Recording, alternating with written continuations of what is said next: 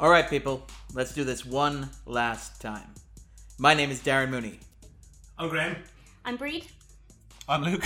And I'm Andrew. and we were bitten by a radioactive podcasting bug. And for the past two years, we've been hosting a podcast called The 250, covering the IMDb's top 250 movies of all time. I'm pretty sure you know the rest. We discussed a bunch of movies, Robocop. Robocop. Robocop. had some controversial opinions, Like, let's be honest, Coco is the best adaptation of a Macklemore song ever. done a bit of singing, Welcome to the 250 show. again, I'd like to talk about the film in more depth. Spoiler zone, spoiler zone, let us hear some fan theories. and again. Hey piddle piddle, hey piddle piddle piddle, hey piddle piddle yo ho ho. Ho ho Christmas 250 podcast, hey piddle piddle piddle yo. And, uh, we did this.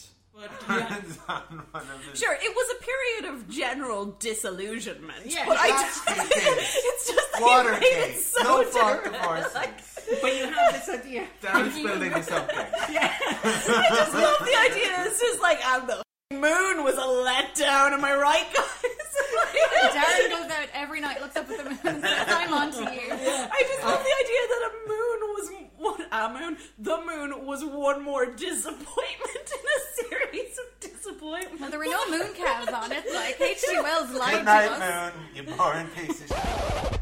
We don't really talk about that. Anyway, what really matters is that we're here today to discuss the one, the only, Into the Spider Verse.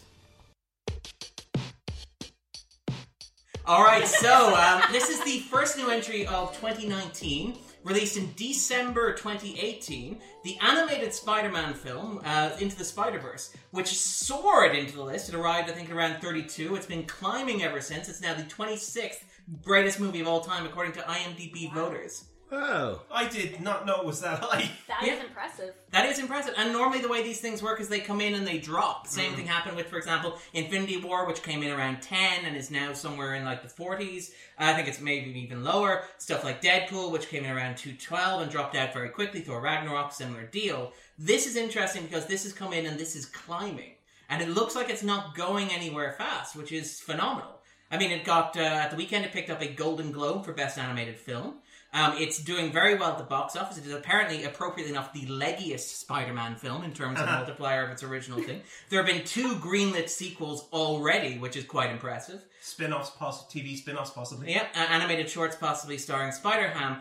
And so it's a, it's a cultural phenomenon, and uh, yeah, it, it's it's fantastic. Um, I know that I ranked it as one of the best films of last year. I know Luke did as well because I think we discussed it on the Scan On podcast. That's right. It was in. That was number six, I think, in my top it was ten four. for the year. I thought it was four, wasn't it? Ah, it was in the Who ten. cares about these things? Numbers. It was one of mine. These as things well. are shiftable. It Yeah. was. It was very, very good. the list is, is malleable, uh, as yeah. these things tend to be. But let's talk a little bit about this. So, this is the first time that Andrew had seen the film. Yes. Because we went in this morning and we saw it at a kid friendly screening. This afternoon, Darren. It's okay, fine. Hey, I'm still on uh, still on holiday time. here. So on the record. yeah, just uh, answer the question. Um, Like, it was half 12 when we watched this. yes, but uh, well, yeah, it was supposed to start at twelve. But um, it was it was similar to the. I think Graham went to see The Incredibles two with us, and we had a similar experience where we went to a screening that was buzzing with kids, and it was it was an experience. I think in some ways, shape, or form.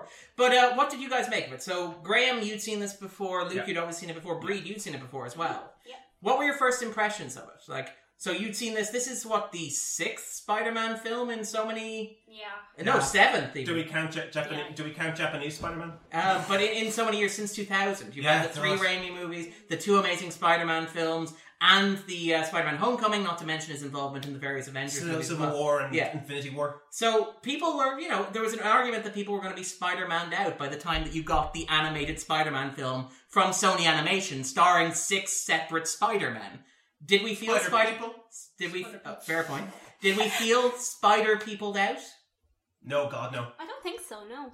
No, definitely not. Um, and I, I think with Sony, there was that kind of for years back, there was the worry that that was going to happen because they were very, very eager, and are still very eager to use that IP as much as But it's possible. all they have. Yeah, Luke, name another IP. Well, no, no, no. But it is, it is worth noting that, like, for Sony, this is one of the things where in the late '90s, when Marvel went bankrupt, the vultures started circling, and people went and picked the. Uh, I, that, yeah, He's a sorry. villain. Nicely Um, done. but- Nicely done.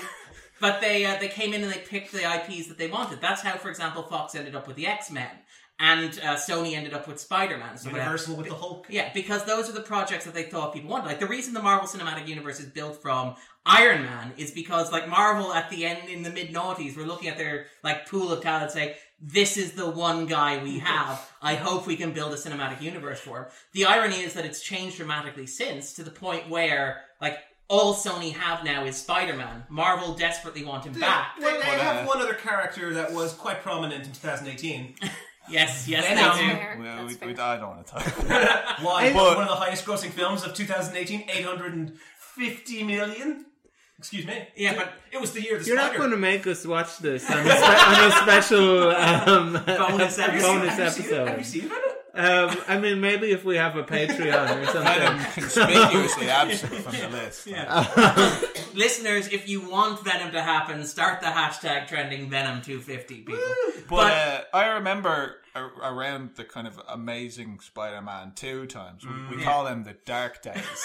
um, uh, there was a lot of kind of industry talk about Sony were looking to do the Sinister Six Yeah, yeah. with Uh, like, Drew Goddard directing, I Yeah. believe, writing and An directing. Aunt May uh, Aunt origin May film. origin story. Um, I mean, she's born, I presume. Yeah, it's like, what does it take for a person to become an aunt? One of their brothers or sisters I, I love would the have idea- to have a child, and I love the idea of doing like a Mark Duplass style Aunt May origin story. Which is- with- Actually, she just had to marry Ben because Oh, he's yeah. his Isn't nephew. that- he- but he's not. He is. He's the great. He's the great ne- ne- nephew of uh, of Aunt May. Her her actual nephew is Richard Parker, his dad. Of course. Sorry, I mean, no one needed to know or care about that. No, that's fine. No, This is great for What's her people. surname? No, I did. Is it? Yeah, because it's not May Parker. Because June. What May- is her? What is Because Aunt Rich- May's because, surname? Because her because her nephew is Richard Parker. Tomei. Tomei. May Tomei. May no, Tomei. it's it's Issa Tomei, Marisa Tomei. But anyway, uh. But yeah, there was that time when Sony were apparently planning to like they looked at the Marvel universe with envious eyes and decided they were going to Aunt build. May can take them on. But, uh, but the reason I bring it up is it just it seemed very much from the outside looking in that they had no idea what they were doing. no. And as it, at least as it pertains to this film, uh, they they obviously did. And then the Sony hacks happened, and then we it was all confirmed. They had no idea what they were doing. Well, I think I think like it, it's it's a problem that doesn't kind of exist for me because because with the with the Tobey Maguire Spider Man movie, it had been so long since there had been a Spider Man movie um, that uh, that I was going to that I was going to watch it, and I was probably the right age to see it. But I didn't watch any of those other other other movies un, until Spider Man Homecoming. which we had to do for the list. Yeah, I didn't. I, I didn't see the second or third Tobey Maguire movie. Oh, Um, Oh, so the dance was completely lost on you. No, I feel Um, like the dance permeated pop culture. I feel like Yeah. you're aware of the dance. You're Reed's aware never, of it Reed's anyway. never seen Spider-Man 3. Oh, that's Yeah. what that was. oh, okay, yeah. Now I get it. But it, it is remarkable because again, like, and, and it happened with Homecoming as well. When Homecoming was released, there was a lot of like, do we really need another Spider-Man movie in our lives? And we probably didn't. No, not really. Especially not on their origin story. But uh, with this, this is fascinating because I, I want more of this Yeah. immediately, which is stunning. I've seen this three times. Me too. and I just I want more of this. This is what for me superhero movies should be. It's fun, it's playful, it's quick, it moves lightning fast. It's everything that I want from a from a superhero movie. But what about you guys? What did you make of it? Just very briefly and very Yeah, I'm, I'm pretty much the same. I, you know, um, I went into it and I, I didn't really have any expectations. Um, I, the trailer for it looked quite good, but trailers can kind of, Check you. yeah. Um, but I came out of it feeling really jazzed and really kind of like, why can't they all be like this kind of a thing? Um, it's just, it's very. I don't know. Encouraging is kind of the word that I would use. It, it kind of it rewards your enthusiasm. It, it rewards what you put into it. And uh, seeing it a second time, it did that again. You know, and you can definitely see people respond to that because I went to see it for the second time last night, and like it came out kind of start of December and the start of January now, and it was full, like completely full, and people were having a blast watching it. and people are buzzing and it's online it's trending and all this sort of stuff. Like you have people doing videos you know you have art that's inspired by miles morales that's sharing online. You have this weird fetishization of peter b. Parker dad bod peter. Uh, the internet seems to Is have it a dad bod? like That's not the only Yeah, presentation it- I've seen from yeah, this film. I mean the sorry, the the um, it, it's it, like he's in pretty good shape. Um, but He has like a gut, like a proper he's, he's in like good 80s movie shape as we talked about in the podcast before he's like Yeah. it's like if harrison ford took off his shirt in the original blade runner and looked like this you'd be like ah Yeah. if like ryan gosling took off his shirt in like blade runner 2049 and looked like this you'd be like whoa he's really let himself go um, well, he's a replicant. He shouldn't. yeah, But- it's like the the lengths he goes to for his craft. He's, his body is Christian Bale transitioning from Batman into one of his other schlubby to to, movies. to, Yeah. to Cheney. To American Hustle. Like, Uh, but uh, what about He's had a few pop tarts. Like, it's, um, he looked like he was eating whole pizzas. but what about yourselves Bríd and Graham what did you guys make of it Uh, I I thoroughly enjoyed it. Uh, I I was lucky. Uh, I got to interview the directors and um, the star of it, Shameik Moore, uh, which was great. Which was great fun. Um, Shameik seemed really ja- like as well. Seemed really excited to be portraying Miles for the first time in a cinematic format. Like Miles has been in the c- cartoons for the last couple of years, for maybe five or six years, maybe a little bit longer. But this is the first cinematic Miles we've ever, we've ever seen.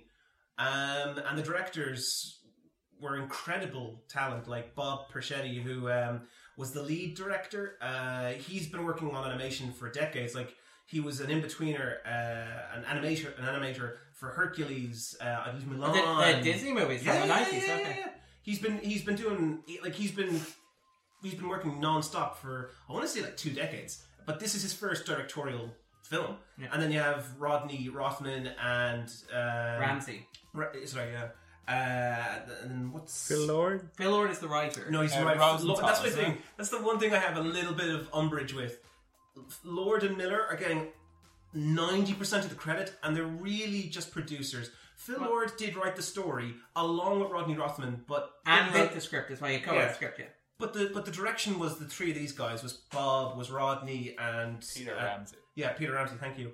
And Well, is they, there a they're not getting they're not getting To shine much. some glory on them. yeah There's not nearly as much getting Well, shone I- on them. Well, go this for is it, and Graham. they're the heroes. well this this Three directors. Well, this is the same thing that happened with, say, uh, The Nightmare Before Christmas, the Henry Selick, where it was Mm-hmm. marketed as a Tim Burton production, as a Tim Burton film. Yeah. Uh, because it was seen largely as his name getting out there marketing. I suspect the reason why it's a Miller and Lord uh, film is because it's Miller and Lord are bankable as a result of stuff like the Lego movie, Patty with a And Chance like, rightly so. I mean, Yeah. Yeah, yeah, it definitely works. Um, but yeah, I, I, I loved it, and it's like their their enthusiasm, the, them talking about how there was 180 animators on this is insane, um, and just the, the the sheer joy they had in just showing it off and everything, like And it was infectious. the amount of time they put it. I read. Three I read that interview, and Three years. they they said that they put yeah three to hmm. four years into Yeah. the script and, and working with with Lord and, and Miller and that and. That amount of time that they put into it and that amount of effort that they put into it definitely comes true. And, and reading your, your interview, that enthusiasm definitely comes true. It, yeah, it's it's staggering, and it's it's amazing that this is. I think you pointed out the first cinematic depiction of Miles Morales, which Yeah. is interesting because the character was introduced around about 2011, Yeah, I think, by, 2011 is when he was first introduced. by Brian Michael Bendis And and Sara Sara, Pichelli. Pichelli. It Uh, was inspired by Donald Glover's um, He appearance on Community. yeah, Uh, and that- not- that- well, sorry, not his appearance on Community. It is a, a, a, even um. It was Yeah, Troy, exactly. Troy was wearing a Spider-Man T-shirt, and uh, a writer, uh, Marc Bernardin, talked about how no, we should probably have like a, a more representation. And this got the mind going, and Brian Michael Bendis going, yeah, "That's that's very true. We should." So something happened in 2011 in the Ultimate Universe. Peter dies, and Miles, a I want to say 13, 14 year old takes up the mantle because he gets powers from a similar spider. Yeah. Bendis was inspired by Glover saying in interviews, because Glover petitioned to be the Amazing Spider-Man, the role that went to Andrew Garfield. And Garfield himself has come out and said that actually he really wouldn't have any objections if Donald Glover had been the Amazing Spider-Man. Take that as you will about uh, um, Andrew Garfield's opinion of those films. But the thing is that uh, Bendis was also inspired. He has two adopted daughters who are African American as well. And he felt that they didn't see themselves represented in art or culture enough. And he saw that, like, for example, Spider-Man was always assumed to be a white guy. And when you're playing, it's like, if you're playing as Spider-Man, it's like playing as Batman. Batman has to be a man, and he has to be white if your kid's playing in the schoolyard, because that's what kids see, and that's what kids internalize. And there's a big argument when Spider-Man Homecoming came out, and I sort of discussed this in the episode with Andrew, which is Sony kind of went halfway there, in that they took the diversity that Bendis infused his work with Miles Morales in and put it on screen in certain ways. Yeah. The demographics in the school that Peter goes to are more representative of a contemporary New York. Um, stuff like the character of Ned is very much the character of Ganke, who was introduced by Bendis. He's That's the Miles Asian American. Morales' best friend. Yeah, and that and he was ported over into that. But Sony kept Peter Parker in the live action film as Spider Man. They went to another, the third white guy to play the role They in did. space. They of- did mention like they don't quite mention Miles in Homecoming, but he is. You see his uncle. Yeah. You see Aaron, Yeah, Aaron- and yeah. Aaron Played says my, my my nephew's in the city, and I don't want him getting hurt. So it's like going, ah, so Miles is in the MCU. We're just not name dropping him quite yet, and he's probably still a bit too young. But yeah, it, it's it's kind of amazing to see that character transitioning to the it's spectacular even to see that character Yes. transitioning um, into into cinema because like there's kids who are going to see this movie and this will be Spider Man for them, which is phenomenal. And you can hear it in And- the audience.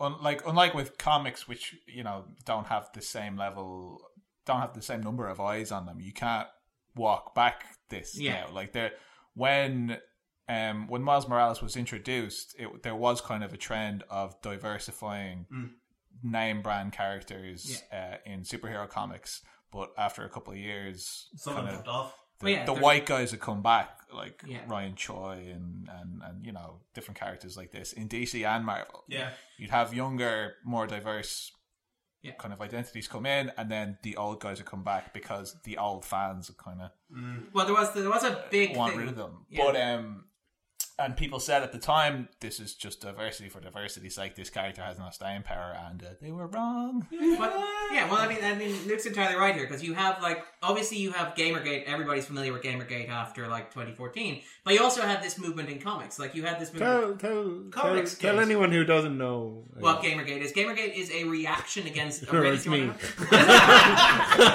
know? I no, I've heard of it a lot, but I, I, I like. It's it's a reaction from certain segments of gamer culture towards what they see as an encroachment in there by voices that are not traditional gamers, and by traditional gamers they mean white, male, and interested in like the first person shooter strategy games, that sort of stuff.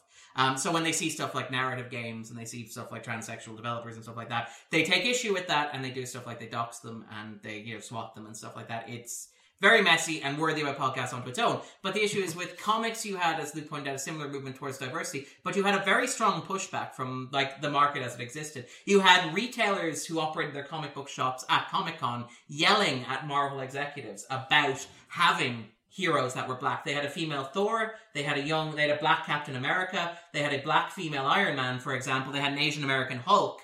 Um, and what happened is you had the white fans, or you know, stereotypical fans, who were yelling about this. First of all, on the internet, but also like literally at Comic Con, yelling them about having these gay characters, having these women characters, and stuff like that. And Marvel actually sort of caved. There was a huge thing last year where the VP of sales came out and said it looks like these diverse heroes had affected the sales of the comic books because, as Luke pointed out, the comic books are very niche now, and to the point where like if you lose the audience you have, that's a big deal to you. I'm a Um, little proud of DC. They didn't, and we have now Jessica Cruz and Simon Baz.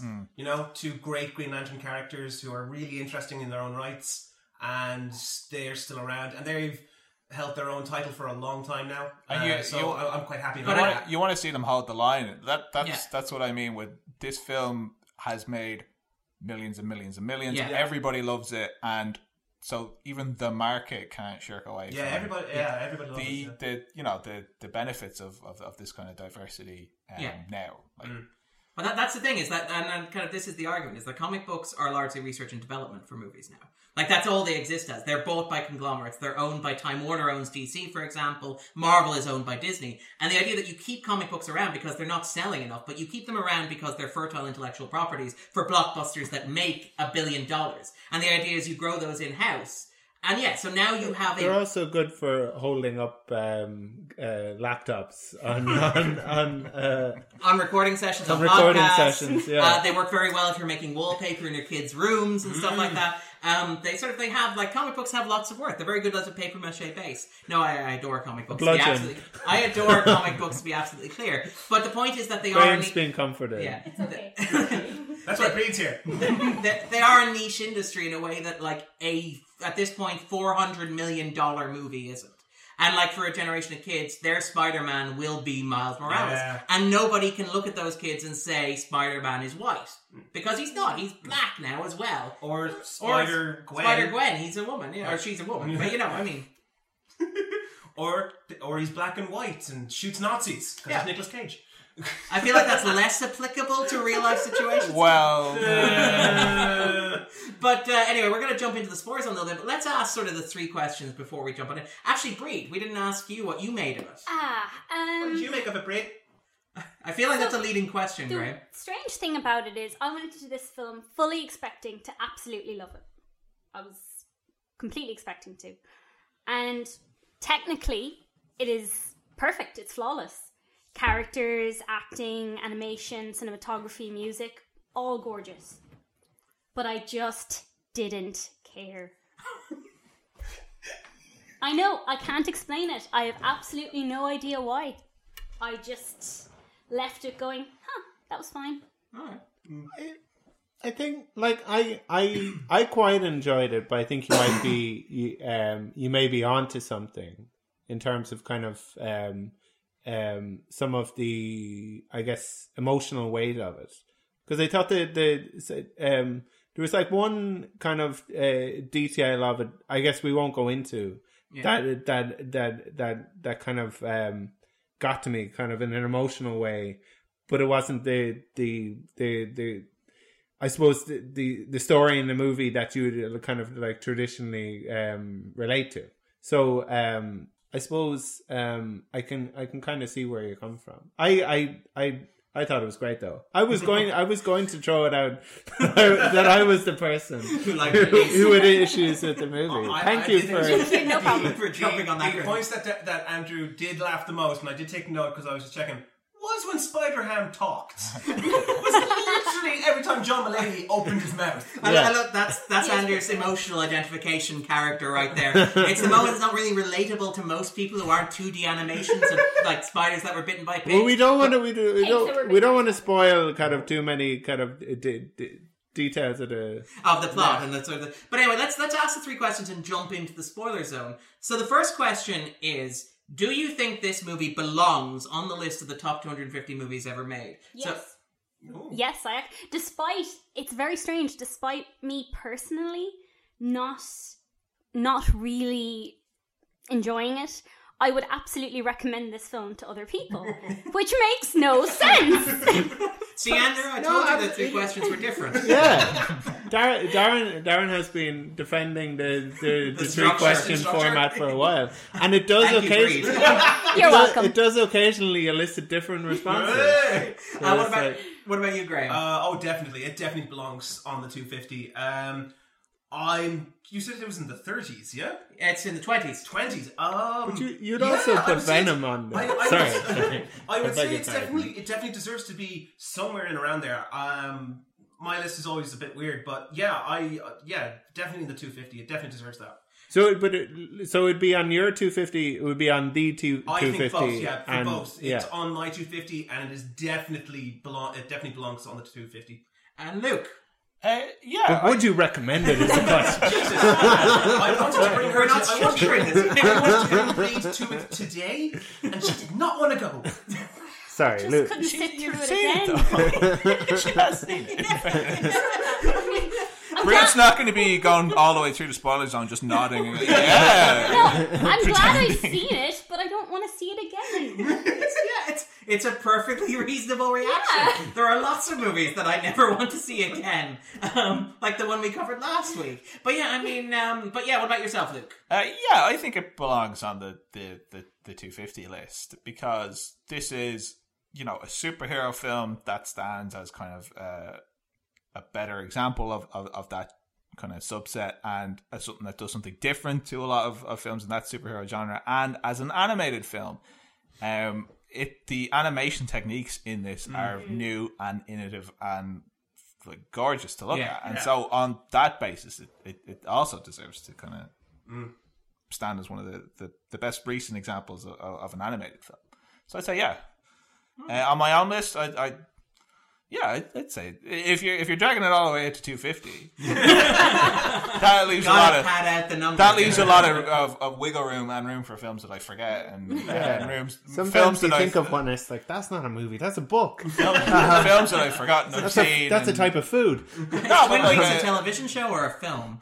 Well, it's you know, like I say, it was on my list of the best films of last year. So it, Yeah. you know, it, it, it, I- I'd say it would fit in there on that, on that basis. Yeah. All right, and I feel like we preempted the second and third questions, but let's do this pro forma anyway. Would it be on your own personal 250 Bríd? No. Cool. Would it be on your own 250 Yeah, Greg? gotcha. And it would be on your own. No, and would you recommend that people watch it? I feel like we've covered this already, but Bríd. Yes. absolutely. It's very, ex- you know, it's it, it's very accessible. Yeah. Uh, even though it's kind of a deep dive into a lot of Oh yeah, Nerdy for something, for something lore that and- goes deep dive. Like it, it, it's it's more so than any Marvel Mar- MCU film. I think it goes deep dive very heavy, and yet it's so accessible in, still. in successfully packaging Spider Ham. yeah, and To Spider-Man mass Noir, audiences. a guy who's in black and white and fights Nazis. He likes shrinking egg swirls and punching Nazis. But uh, Andrew, what about yourself? Oh yeah, for for for the sake of maintaining the structure of three questions, I- I'll, I'll, I'll, I'll, I'll say like um, maybe it should be on the top 250, and uh, no, it wouldn't be on my top 250, and yes, I would recommend it. You realize you can give the same answer to two questions. Uh, Yeah, but then why would you ask the three questions if they're going to be the same? all right, join us on the other side of the spoiler zone.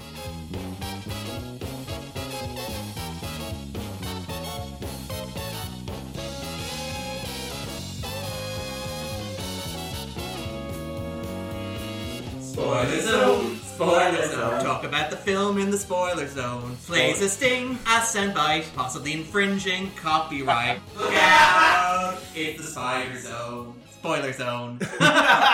Do you want me to do that clean? That was the one time Andrew didn't see it. Sorry, because I Excellent. had notes prepared. Um, By notes, do you mean an actual song? Listeners, would you believe it was done in one take? It was. Very impressive. Look out, it's the spider zone. Anyway, so, Luke, what is Into the Spider Verse about for you? Um, Into the Spider Verse is about how anyone can be Spider Man. Um, it's about how you know Spider Man has that famous adage that with with great power comes great responsibility. Don't but- say it. that we've all heard a hundred million thousand times. But what kind of Even me. into the Spider Verse kind of goes into is that you know if you're willing to take on that responsibility, you can find within yourself great power, and I think that's a flip on that. That's uh, pretty cool. Yeah. You know, Anyone can jump off a building. Well, I mean, anyone can, yes. Yeah, the, this was the thing that Mister Rogers um, it went back into Yeah. uh, television. He, like, he, re- he returned in from order, retirement. in Returned order from to, retirement in order to teach kids not to jump not off, to jump book off buildings. buildings. buildings. Yeah, Yeah. But I mean, too many kids were. it was a huge epidemic in the 80s. Yeah. Um, they don't talk about it much. It gets kind of squeezed out in discussions of Super Predator and the crack epidemic. But it was right there, people. It was right there. but um, like superhero stories, they're you know they or they often are a power fantasy. You know, they're they're kind of all about how if you were in this situation, you'd be the best and you'd be the strongest and you show everyone and blah Yeah. blah blah. And kind of going way, way back to the origins of Spider-Man himself as a character. Yeah. Like if you've ever re- read the original Spider-Man comics, Peter Parker is this like creepy, off-putting, Yeah. He uh, really is. No, if you, if you read like the Who Steve becomes Ditko- a bully. like The Steve- mean-spirited kind of "I'll show you all" kind of nerd character. No, no, but, but he is. He, he reads like a school shooter. If you read like the Uh. Stan Lee and Steve Ditko issues, there's moments where the kids are laughing and having fun and like not picking on him. It's just people who are having a good time together. And Peter's sitting there stewing in the corner, going, "One day, Yeah. one day, I'll show them." He's like he's creepy and and What you're telling me, super. it sounds like Jeffrey Dahmer. My friend Peter. Um, Oh! but um i- i- like a superhero story can be that but um and and it can be kind of a adolescent thing or a kind of a stupid uh, thing at times but there's a there's a superman story not to, to go off on too much of a, of a tangent here there's a famous superman story where superman thinks that he's dying and so he goes around trying to solve all of the world's problems in like one day Oh, yeah. And one of the last things he that's also does Superman.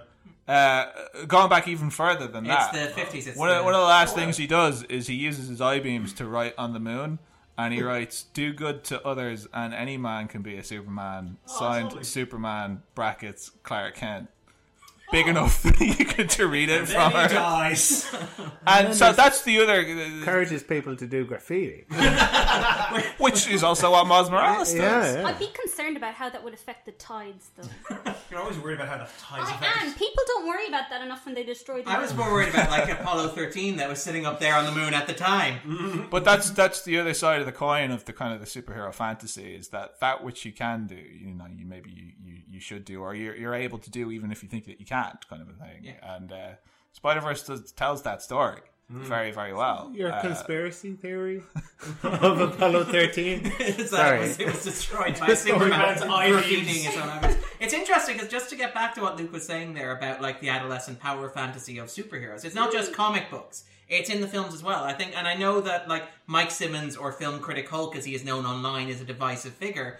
One of the better arguments I've seen him make is that he argues that a lot of the issue with like the post origin story Marvel films is that their character arcs amount to you're awesome, aren't you? Why don't you show the world how awesome you are and how wrong they were to tell you that you shouldn't do the thing that you're doing? So think, for example, of Spider-Man Homecoming, to pick an example, right? Which is all about how Tony Stark tells Peter Parker that he's not ready yet. He hasn't done the training. You know, he probably shouldn't be interacting with these guys who have like gigantic alien guns. And Spider-Man goes off and he shows him he can do it, and he was wrong to doubt him at all in the first place. Think of all the Iron Man movies where Tony Stark makes a gigantic threat to mankind, and everybody's like, "Oh, Tony, maybe you shouldn't have made a gigantic threat to all of mankind." And then Tony shows them all how wrong they were by fixing the giant threat that he created for all of them. I of mean, they were right then. but then, And then, then the then he has to Avengers make them wrong eventually. Yeah. And then all the Avengers films where he creates the villain, same thing. But yeah, but sorry, it, it is sorry. that, that uh, film critic Hulk said that you shouldn't follow superheroes. I want to kind of base yourself off of their. Right, okay. All right, but anyway, but no, I, but I think that, Divisive figure. but this sort of ties into what Luke was saying there about the idea of like, because they can be, then these movies can be very much power fantasies about how great would it be if you could show everybody how right you were. And I think that Into the Spider Verse is different because it's a more personal story. It's an empowerment story rather than a power fantasy, if that makes sense. It's about arguing that anybody can wear the mask. You have like the opening monologue from Chris Pine as Peter Parker is I'm the one, the only Spider-Man. You have Miles Morales saying there can only be one Spider-Man. How can there be another Spider-Man? And then over the course of the film, you get to that thesis statement that anybody can wear the mask, which is incredible. And the interesting thing is that uh, Peter Parker drops that immediately when he meets another uh, uh, Spider-Man. He doesn't protect the brand. Yeah, yeah. He doesn't immediately sue. He's like, "Oh, I you're have Spider-Man a popsicle too." franchise I have to protect here, people. That's great. I'm not. I um, I feel more threatened by the impending death. the giant Yeah. goblin behind me. Uh, Yeah. is far more threatening. This is Generally, fine. people don't want to be alone. They want to have people who are similar to them. Stop that. And, I mean, finding someone when you think you're the only one, and finding someone who has the same problem as you, that can be very comforting for a lot of people. Yeah. and you could feel that in the way Chris Pine's Peter says it. He says, he says, he says, you know, I'm not the only one. Like he, he's the he's the first one that says it, and he's he seems relieved almost. Yeah, you have that nice Um, in the middle of everything. Quite But and and like what you were saying earlier about how you know there's Spider Gwen as well. The great thing about the way that this story tells that or gives that message is that it's not just Miles. It's it's all these other characters Yeah. as well, like like Spider Gwen and, and Spider Man. She's got Spider Woman in this one. How do you feel about that? I, I like Spider. Oh well, Well, I mean, Spider Gwen kind of gives away the secret I identity. know, It's right? the- it's like a really crap code To, name. to be fair, only recently in the comics did she actually get her own um, code name. She got Yeah. it's Ghost Spider because obviously her outfit's quite ethereal. Yeah, But I mean, it, but the idea is that it communicates to you, the audience, that her name is Gwen and she is in a spider costume Yeah. and has the abilities of Spider-Man. Yeah. It's not in-universe branding. I don't think she has business cards. No, no, no. She's a she's a drummer. but it's you know it kind of it. This is a story about Miles finding his own kind of self confidence and mm. self assurance Brand. through looking at all these other people. But at the end of it, and there's a lot of kind of stories like this, and it ends with the monologue, which is like, oh, "I'm Spider Man," you know, that kind of thing. This ends with him saying, "This could be you." You know, um, it's kind of the opposite of. Uh, wanted like it's it's the opposite of a cynical like nasty kind yeah. of uh, take on It is literally Mark Millar versus Brian Michael Bendis, whose writing could not be any more different. Yeah, no, it, it- like he, he actually very literally says at the end, like after he's done that, anyone can wear the mask, anyone can be a hero. He literally says, if you've learned anything from this film, let it be that. It's not exactly a subtle point. It's worth noting, by the way, that the like what inspired the the creation of this film, because I mean, obviously, Sony wanted a like a Spider-Man franchise and a shared universe, but what actually got them to do this, and what got like uh, Persichetti interested in this, was he was talking about how one time in Brooklyn, uh, what he did was his he took his son out for a day, and he bought a Spider-Man costume for himself. Himself and his uncle took uh, his son or his nephew out. He bought a Spider-Man costume for himself, put it on in a in a public changing room, and came out to greet his like son. And was like, uh, and the son was just amazed. It was amazing that he had this sort of impact on him. He saw the joy that seeing Spider-Man being physically there brought to his kid. Um, and he thought that like that's something that everybody should have, and that's something that you should be able to share. And that's the idea that like even people who don't look at like Peter Parker as a model of who they are should be able to have that.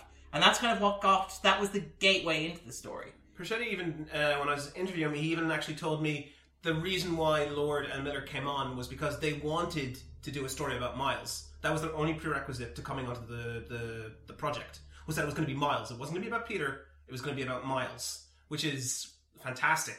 But it's there's, just, it's there's really, a lot really still nice. we could learn about Peter Parker. Like, how did he become Spider Man? Let's I mean- do this one last time.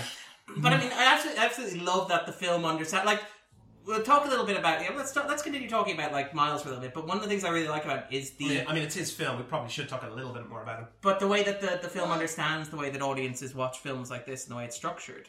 Uh, but it's it's interesting in terms of the three directors, and you mentioned that they don't get enough credit. Um, they characterize themselves. Ramsey characterized himself as the action guy.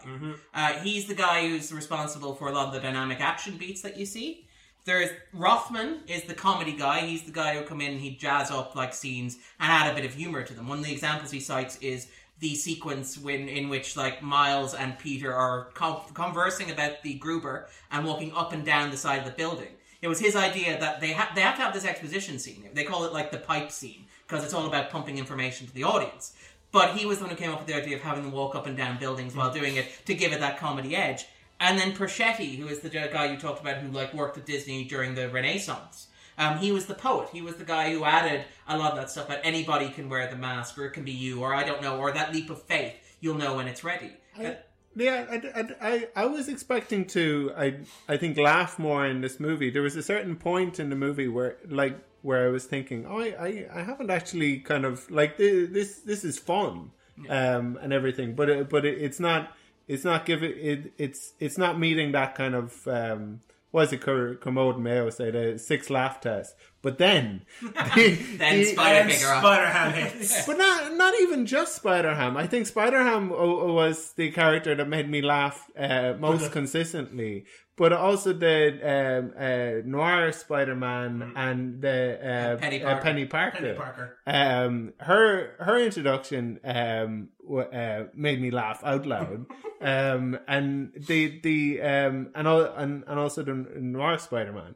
But the the the uh, Spider Ham, like I I knew that there was a um a pig um a spider pig He's been around, In- since, he's been in- around since the 80s. in in this movie. I I, I didn't know that, uh, but the, but um, the choice of John Mulaney the, Is, it, is, is- is a master it stroke. was incredible. The, the Um, fact that Spider Ham is a spider that was bitten by a radioactive pig, pig. is the funniest thing. I'm not sure if that's the And- origin in the comics. And Is it? what, what's so funny to me as well in this, and it kind of it kind of speaks to, to one of the movie's great qualities, is that it doesn't like it, it it has those three characters come in, and it goes through their origins all on the screen at the same time, Yeah.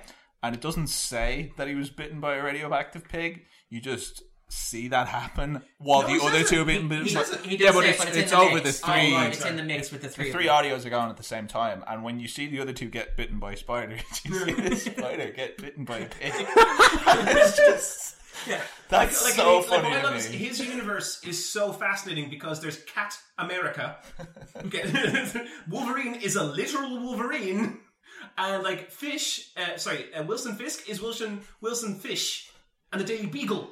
It's just it's so stupid. It's and great. So, I think Oh. Can we ask? I think the big question is though, like in that closing montage where you get to see them all having their happy endings, Mm. where like Peter B. Parker reunites with Mary Jane, where Spider Gwen realizes that she's friends with you know, Miles Morales, you see Spider Ham. eat a hot dog. What is that hot dog made of? that's It's uh, like the Pokemon question. Like, what are they eating? mystery in meat, I guess. Like it, it's uh, maybe it's like a roulette. Where It could it be could anything. be turkey, it Yeah. could be beef. Yeah, Um, but yeah, sorry, this is like the Ewok. What are the Ewoks eating at the end of Return of the Jedi? It's probably Oh. not other Ewoks. No, there are a lot of empty stormtrooper helmets. That's the point. Yeah. But yeah, like that gag and the and the thing I was saying earlier, they're things that are just uh, shown through the animation. And Yeah. in in that interview, I think it was Rosenthal was saying about how he because he was the one that worked on the script. Yeah. He was saying about how over the course of a couple of years there was stuff he took out and Mm-hmm. just could lay, he knew he could leave in the animation. Because they've said And- there's 15 minutes of animation that's not been shown. Well, this Yeah. is the thing. The recording is so the original script and the reading of the script lasted two and a half hours. Um, and actually, there are more than ten minutes. I think you suggest Mm-hmm. about fifteen minutes of deleted scenes, and those are fully animated scenes to the point where like they cut this movie as lean as they could. And like you still got to the stage where it was so dense that you had 15 minutes of deleted footage, and the script and original animatics ran to two hours and a half. It's an incredibly dense piece of work. and like that that kind of comes through with a lot of great visual ga- gags and stuff Mm. but even in the characterization like there's a lot going on with miles that isn't explicitly said out loud No. it's just When very he became clear Pigeon Man. like, When he became Pigeon Man a little bit. That was that was an incredible origin story for Pigeon Man when he became one with the pigeons and was smacking into the building. I thought that was comedy gold. very and very well animated as well very kind of he's, kinetic he's and- spinning it. He's like they're, they're they're just looking at their laptops and you just hear ah! but like uh, miles doubts kind of Yeah. as a, as a character and his insecurities Mm. there's never that scene where he kind of goes oh there's all this pressure on me and i can't do it and uh, like he never kind of blows up a peter b parker or anything like that it's it's all in how he looks when other people are talking about him or the the, the street art that he makes Mm. like you see that and you immediately understand a lot about how he's feeling and that montage of him going to school like he, Yeah. he doesn't have to say uh, there's too much pressure on me because you get it like Yeah, you I don't. it. I don't know though. And I, I, I kind of like, like I was saying, I, I kind of agree um, with with with Bríd. Like you were saying, there's there that in in in you you were you were you were alluding to, or or, or it may have been Luke that um that there's a lot you don't um you don't see in terms of development, but you kind of like know it's there. But it, it, it um oh so- sorry no I I mean I mean Graham or Luke the um but yeah I I I feel like um I didn't I didn't care a, a huge amount for um for Miles. I thought he was great, but in in in terms of like having um stakes um for him, it it it wasn't.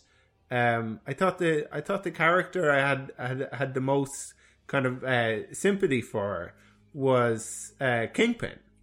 I, th- I thought like the mo- the the, mo- the most touching moments where they, they, they he, he's a really tragic figure. Yeah, yeah, especially in this. Um, yeah, And yeah, he never out and you know it would be redundant, but movies would do this where he would say out loud, "I have to get my family back." Yeah, he this is never the, outright says it. This is the But- only chance I have to reunite with my kids who were ki- my kid and my wife were killed in an accident that was caused when they saw me beating up Spider-Man, and it haunts me every. But night. like, it, I think it's I think it's really good that you know he as the villain has motivations and stuff, uh, but it's you know it's not a big focus. And some of the other Spider characters, like like Peter, they have their own kind of arcs to get through and that. But I I I, I can understand how.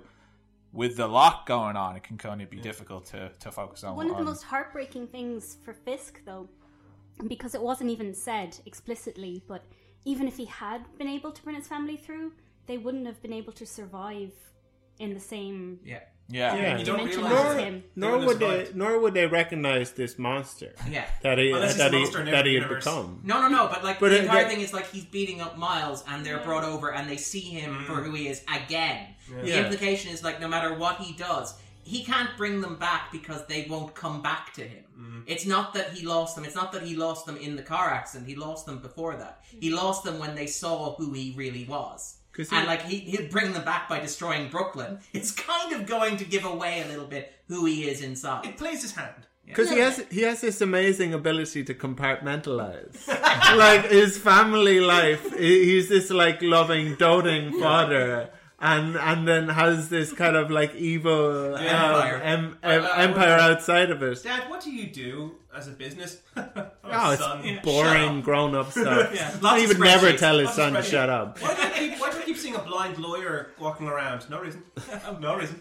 But I mean, actually, this is worth noting because a lot of the, and we're probably going to talk about the animation a little bit later on. But like, one of the things that I adore about Into the Spider Verse is how well written it is, and how dense it is, and how it intrinsically understands that the audience understands how these stories work. Like we talk, we've been talking about like Wilson Fisk's origin story for longer than the movie actually spends on it. It does, as as Luke pointed out, it doesn't actually have him say, "Well, I lost my family in a car accident. I'm trying to bring them back." It shows you in a 15 second clip all you need to know because it understands that as an audience, you've seen movies like this before. You've seen superhero movies before. You know the villain probably has a tragic story. You know that he probably has loved ones. You know that those loved ones probably don't know who he is. You know that if those loved ones saw who he is, they would probably be horrified by it because that's a tragedy.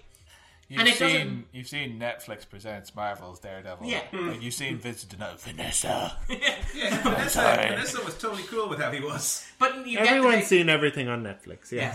No, no, no. But like, it's Or you will, It, but it doesn't matter whether you know that from reading the comic books, where like the art style Well, is borrowed eventually, from all of her jobs are replaced by robots. We'll have time to watch everything on. Netflix. Yeah. Um, but like, it doesn't matter whether you know that story because you've seen it on Netflix's Daredevil, or because you've read in Frank Miller and Bill Sienkiewicz's uh, Love and War, which is influences the art style influentially. It doesn't matter if you just know it because you know that that's how these stories work fundamentally. The movie trusts you and it trusts the audience, and there's a tremendous amount of faith in the movie and the audience's ability to follow what's happening. And this is amazing because the movie aimed at kids. Like there are movies that are normally aimed at adults. I would argue the Marvel Cinematic Universe is aimed at an older demographic, but it has much less faith in its audience's ability to process information incredibly quickly. Luke mentioned, for example, the, you know the revelation that Spider Ham was uh, a spider bitten by a radioactive pig, playing in the background of three simultaneous shots that are overlaid with one another with the voice put over it. And the film trusts you to get that gag, and if you don't get that gag, it doesn't interfere with the story it's telling. The fact that like it knows that you have seen six live action Spider-Man movies. If you haven't seen them, you've seen the cartoon from the 90s or the 60s, or you've talked to somebody who knows what Spider-Man is, or mm-hmm. you've heard the phrase with great power comes great responsibility. So it can do let's do this one last time and cover the key beats of the Spider-Man origin story in 15 seconds. And turn it into a running joke. It's something that they're kind of known for as well as this kind of joke saturation. Pe- uh, d- Like so, some people's problem with the bat with the Lego Batman movie was that there was too many jokes and and and that you didn't have time to appreciate them. I, Cost them the solo movie. Like, yeah, Yeah. the the like like I, I was- Lando's cape closet remains my favorite bit of Solo a Star Wars story. I was I was I was, I was watching the movie though, and, and and I felt like I was almost missing thing um, jokes because uh, like like in the in Aunt May's apartment, is there a moment when because it, like it may not have happened in the movie, but I felt like there was a moment. Uh, where um, Spider Ham just knocks something over, like for no reason. Yeah, It's a when they're- montage where breaking everybody's everything. smashing everything. Spider Ham hits- just smashes a plate over its head. But, but the reason I saw it as when he does it, it's a shiv. like the little bit that's left is a shiv. That it's like, oh, he's going to use that as a weapon. But Ah. it, it's filled with all this stuff, and as you point out, like it does, it gets to the point where it does three Spider-Man origin stories simultaneously with Penny Parker, Spider-Man Noir, and Spider-Ham. so many things you could mix. and But, uh, so, so many things happening, but it's structured in such a way that if you don't get them, you can still follow, which is But I, I suppose it's easy to see it as seamless and easy to follow when you already know all That that, stuff that in the stuff. background, Like you, yourself and myself and, and Graham would kind of know, have read Yeah. a lot of the Like, stuff on that did already. you? But if it's Yeah, I mean, I felt it trusted you to keep up, and I, well, I personally didn't have any problem following it, but um, yeah, it felt like it actually trusted the audience to follow along, and it kept at its own pace and left you to figure it out, which I actually quite like. I mean, I wonder, like, this is probably Darren reading too much into it. Never. Um, but the thing is that, like, I, I, my pet theory is that, like, this is an idea of, like, a digitally native audience. Like, the idea of kids who have grown up with stuff like Instagram stories, but have grown up with stuff like, say, Snapchat, but obviously even stuff like Vine, which doesn't exist anymore and so outdated. But this idea of, like, a culture raised on YouTube videos and on, on stories that are deconstructing themselves as they're happening. The kids are incredibly, and this is such a cliche phrase, and I apologize to Luke in advance for using it because I know he's going to wince. It trusts that the kids are cine lit. Um, but yeah, it, it kind of it understands that the way kids What's that? Um, they're cine literate. Um, As in cinem- cinematic. cinematically literate. listeners, I winced. Um, but the idea is that it it trusts that like modern kids these days are spending time online and so are familiar with stuff like say TV tropes, but also even like videos and YouTube videos and like stories that are picking apart and subverting and playing with what we would consider to be core ideas. And we're used to getting they're used to a density of information that you know. Our generation wouldn't have grown up with. We're talking about jokes that unfold in tweets that are what 280 characters long and tell an entire story in 280 characters. The Vine videos, which tell an entire story in 30 seconds. They And don't it- exist anymore. I know it doesn't exist anymore, and so I- I'm out of date. But like the idea, Snapchat story. Snapchat, which deletes itself after a certain amount of time. But it like I suspect that like I wonder if the way that Spider-Man into the Spider-Verse tells its story and structures its story with that incredibly dense information delivered very quickly and playing off tropes and conventions that it trusts that kids will recognize because they've seen other superhero movies. If that sort of in some ways represents like a modernization of, of narrative, an attempt to structure a movie in a way that perhaps kids get even better than adults. Yeah, well, I, I guess like um, I, I feel uh, we we we we're we're kind of required to increase our bandwidth. In, in, as, as, as human beings in order to I, I feel like Elon everything. Musk was talking about this yeah. Um, that that that that we have to get away from like kind of using our fingers to type things. And we'll just kind of communicate in in uh, videos and Yeah. kind of uh, pictures and and that's the way and- that's and um, and yeah. like that, yeah. and that's the way that things are kind of like going because it's so ineffective to use actual words. yeah yeah But I mean, like, and, and being honest, I see a little bit of what I think Bríd was suggesting, what I think Andrew was suggesting, with the lack of emotional connectivity.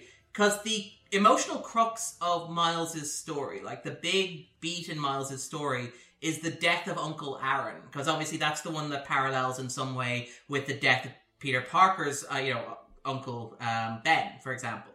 Uh, but the idea is that like it's this big moment for him and it defines who he is. It was a huge part of say the Bendis run, where like as a child he discovered that his father, uh, sorry, his uncle was a criminal, and then the uncle dies and he feels responsible for that.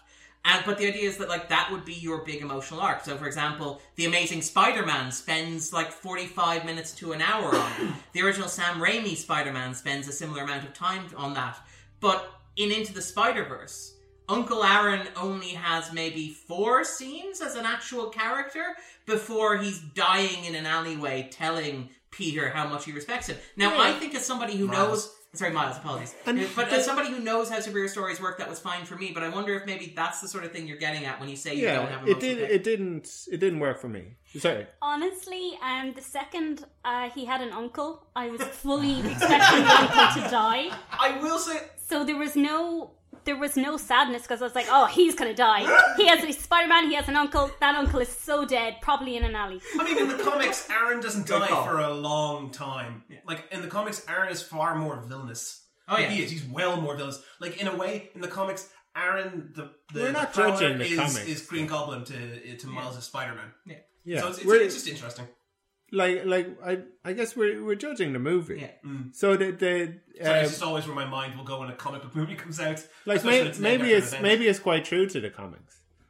And it, it, if if if like I don't want to say I don't want to say again I don't care. I'll say it.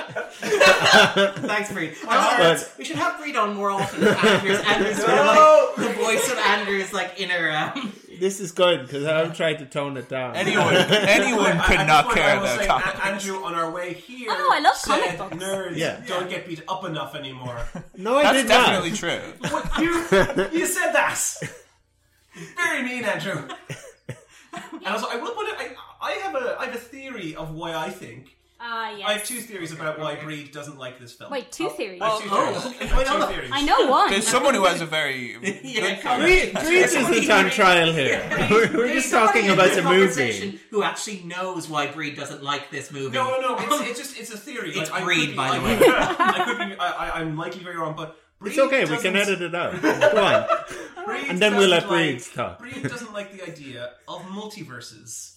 Bríd doesn't like the idea of the fact that there's another version of this character, so you don't have to give a crap because oh, if this one dies, then uh, there's just another one somewhere else. There's an alternate universe where you might be right, Greg. Uh, and then the other reason, th- this is the funnier reason, uh, right before we went to go see Spider-Man, Listeners can't hear Bríd looking at Graham, but I assure you it's gold. right before we went, You to just go want to preserve Spider-Verse. this for posterity. Yeah, Are you yeah, sure? Uh, right before we went to go see, You really wanna do this? Yeah, do. Okay. Uh, right before we went to go see Into the Spider Verse, I was singing to Bríd, and I was going, uh, you know, "You're my sunflower," and she just hugged me and went, "Graham, that is." So beautiful. Went- It was such a "Just sweet thing just to be remember, called." Just remember that lyric. It's it's really it's really important. And so we sat down. Five minutes into the Spider-Man film, and you see Miles singing that song, going like you know when he's when he's got the headphones on at the beginning of the film, and he goes, my sunflower." I did- And I kid you not, she literally turned death eye, death glare at me, and just like for I want to say for like 10, 15, 15 minutes, was just looking at Yeah. me, just going, and just whispered, "I can't believe you sang that to me." like as But if I you took betrayed credit for it. You took credit for it. And I Yeah, think that's you're like another reason Phil why she's a Lord. against the film. You are the Stan Lee to Post Malone's Steve Um, regards the multiverse theory, you may have a point, possibly. Um, I, the more and more it gets to multiverse things, I'm.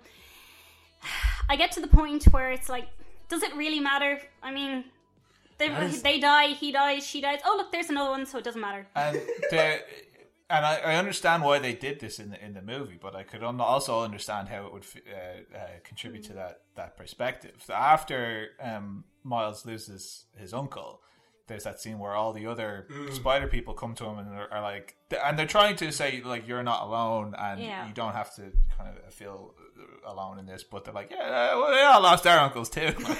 You know Yeah, what's now- going on about it. now we got to go save the day. Get over it. Like.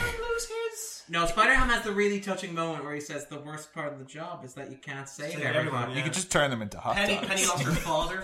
Like, um, it's not all the same story, and it's, it's and I liked Gwen's. Gwen's is interesting because there's a technical side to it that I find interesting. Um, she she in her universe, S- S- Peter doesn't become Spider-Man. Obviously, he becomes the Lizard, and she has to fight him, and he dies inadvertently because of that. So when she says she can't be friends with anyone anymore, it's because she technically killed her best friend. And that's a really interesting twist to the spider mythos, especially for Gwen.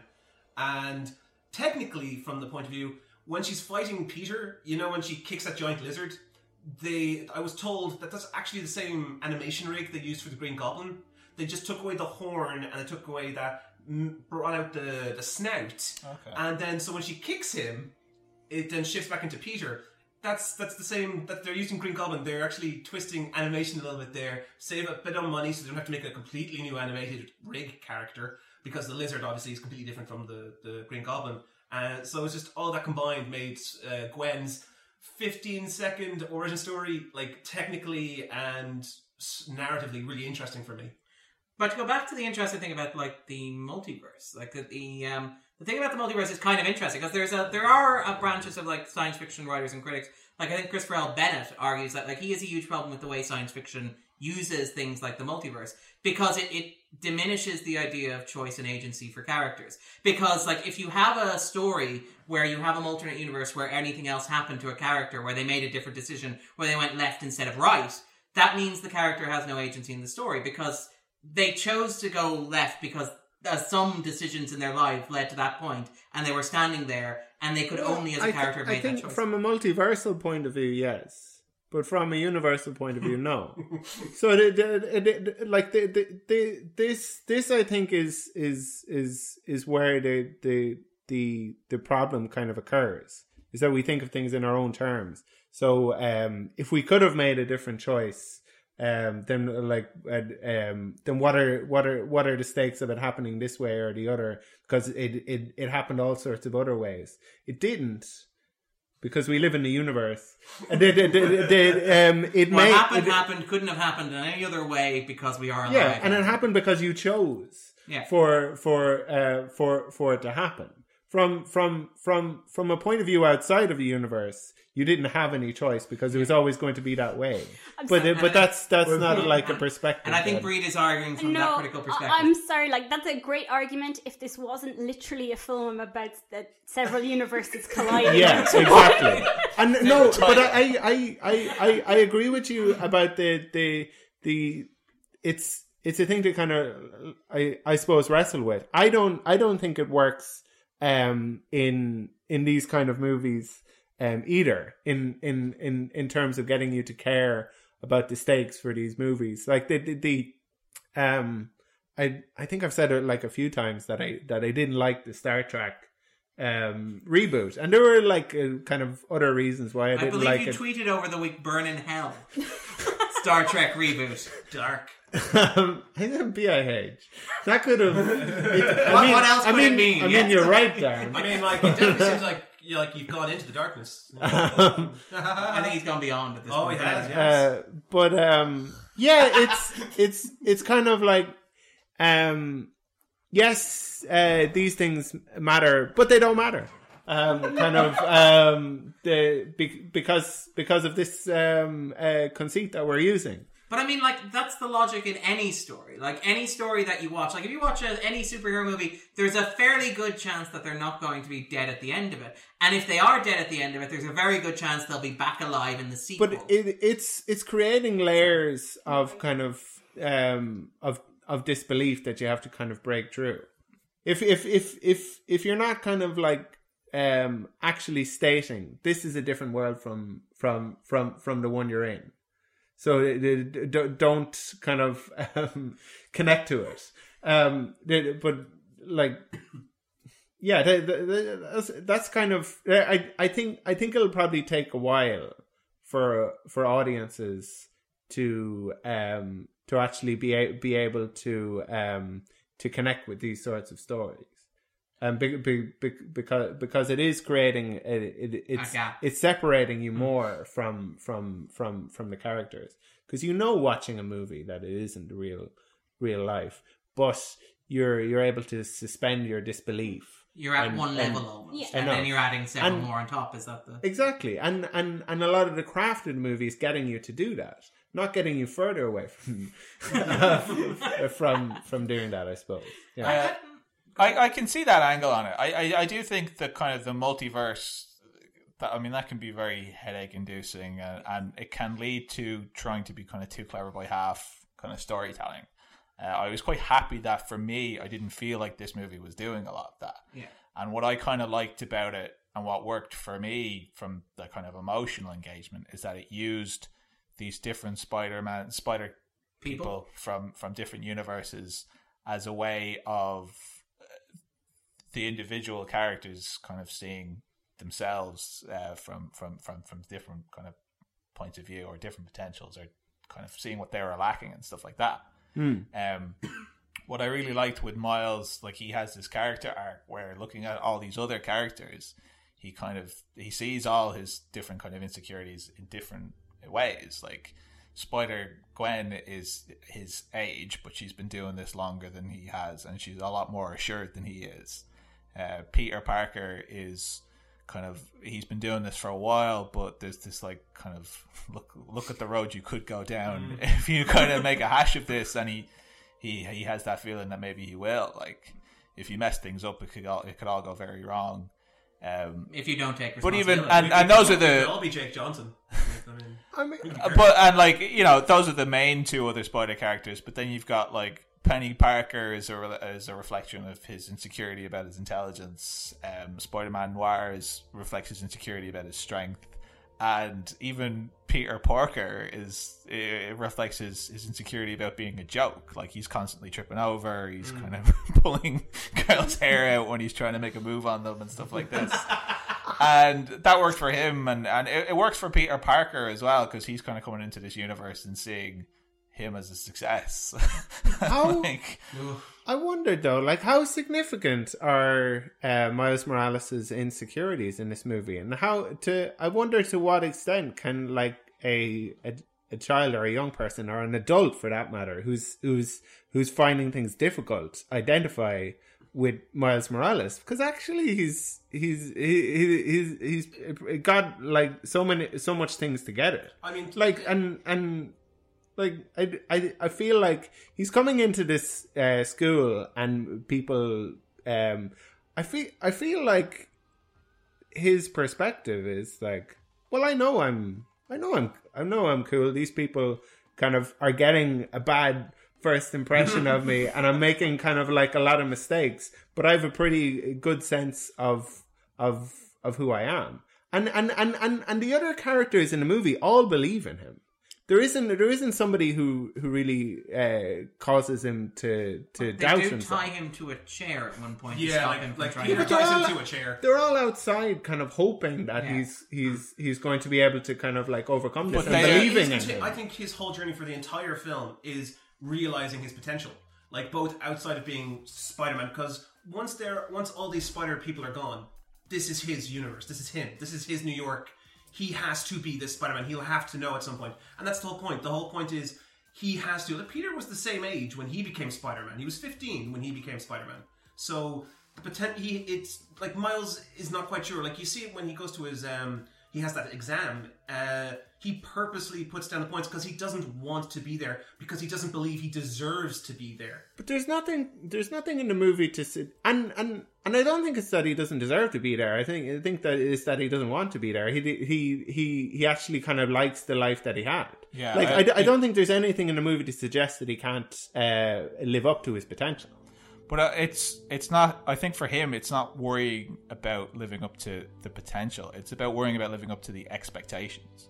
Like The great expectations. lit- yeah, literally great expectations. Like his his parents believe in him, but having two parents that believe in you can again that can put a lot on Just as you, especially if they take you out of a school where, Where you're comfortable, You're, yeah. yeah. and you and you're doing well, and they put you into a school where literally the whole point is mm. that you're supposed to be Well, I mean, there's, super great. There's, and there's a really great shot, and it's a very small shot, but it's something that actually spoke to me a little bit. Is the moment where he's in class and the teacher asked, "Does anybody understand what this means?" And that's the moment in like any other film where the smart kid puts up his hand and proves he knows he's he's you know he's a big fish in a small pond. Miles puts up his hand, and everybody else's hand goes up higher and faster than his does, as if to illustrate that you know he's he's in a place where he is being challenged. Is this like when when you went from uh, school to uh, the Center for Talented Youth, No comment. or, or, or, or to university? but um, I, like, I think Are like you Miles Morales, Darren? well, anyone can be- Anyone can But, be um, Miles Morales. what- I had what- that experience. What too, what what kicks off Miles's involvement in, in the plot of the movie is Spider-Man telling like asking him to to to save the day Mm. basically and again that's somebody believing that he can do it but that a superhero who in this universe is like a rock star that's like So much of unstoppable So he knows his own Christmas album, which, by the way, yeah listen like to. yeah he believes in you but him asking you to do that it's a lot to put on Mm. like a, a kid um and I think yeah, that the, the story that they're they're going for here is uh, As you pointed out, that with great responsibility sometimes say comes great with- power. Yeah, and like uh, Miles has had that responsibility. in my eyes, it's with great potential comes great expectations for Miles.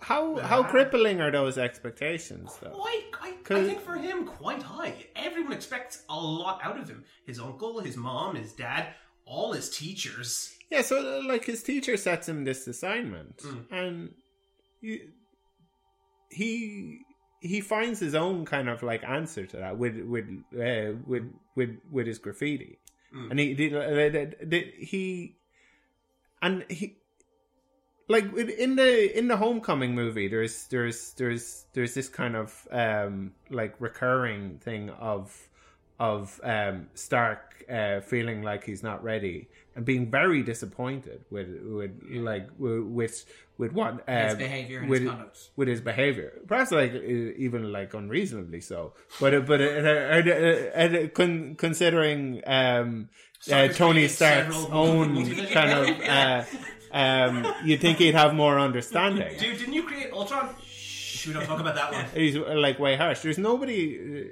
really in in in this movie that isn't uh, that isn't rooting for. Um, so uh, like um, as as as the audience member, it's it it's it's kind of it's not like you're the one rooting for for him. It's it's it's that everybody is. well, I was rooting as well. I Like, was, rooting, I was totally rooting for him. But I mean, I think the Oh film- yeah, yeah, but th- th- like we we're we're not we're not um we're not any kind of closer to this character than anybody in the story is. You know? I get what you're saying, Yeah. actually. Um, um, because normally you're rooting for someone against the odds, but there there are no odds because everyone else is rooting for him within the film. Yeah. You're not against anyone else. He doesn't really need you, our support because Exactly. he already has it. Like the the the the, the first kind of um uh meeting with uh with Peter Parker, it's not kind of like uh it's not exactly get out of here, kids. Um it's um oh yeah, can you can can you help with this thing? You seem kind of he- uh, Great, just capable. uh, yeah, take I will- care I of will- this I will really point important out thing. that when Peter asked him to help and do that thing, Peter was dying. so really like in a you know the bind. coughing, the coughing part. He's like, coffee's probably not good, and he was crippled. Um, and as we know from any Spider-Man film, the second you see any of Peter's eyes or anything outside of his mask, you know that, that, that he's messed up. So the other Spider people don't believe that Miles has the potential to save the day because they say one of us has to stay back.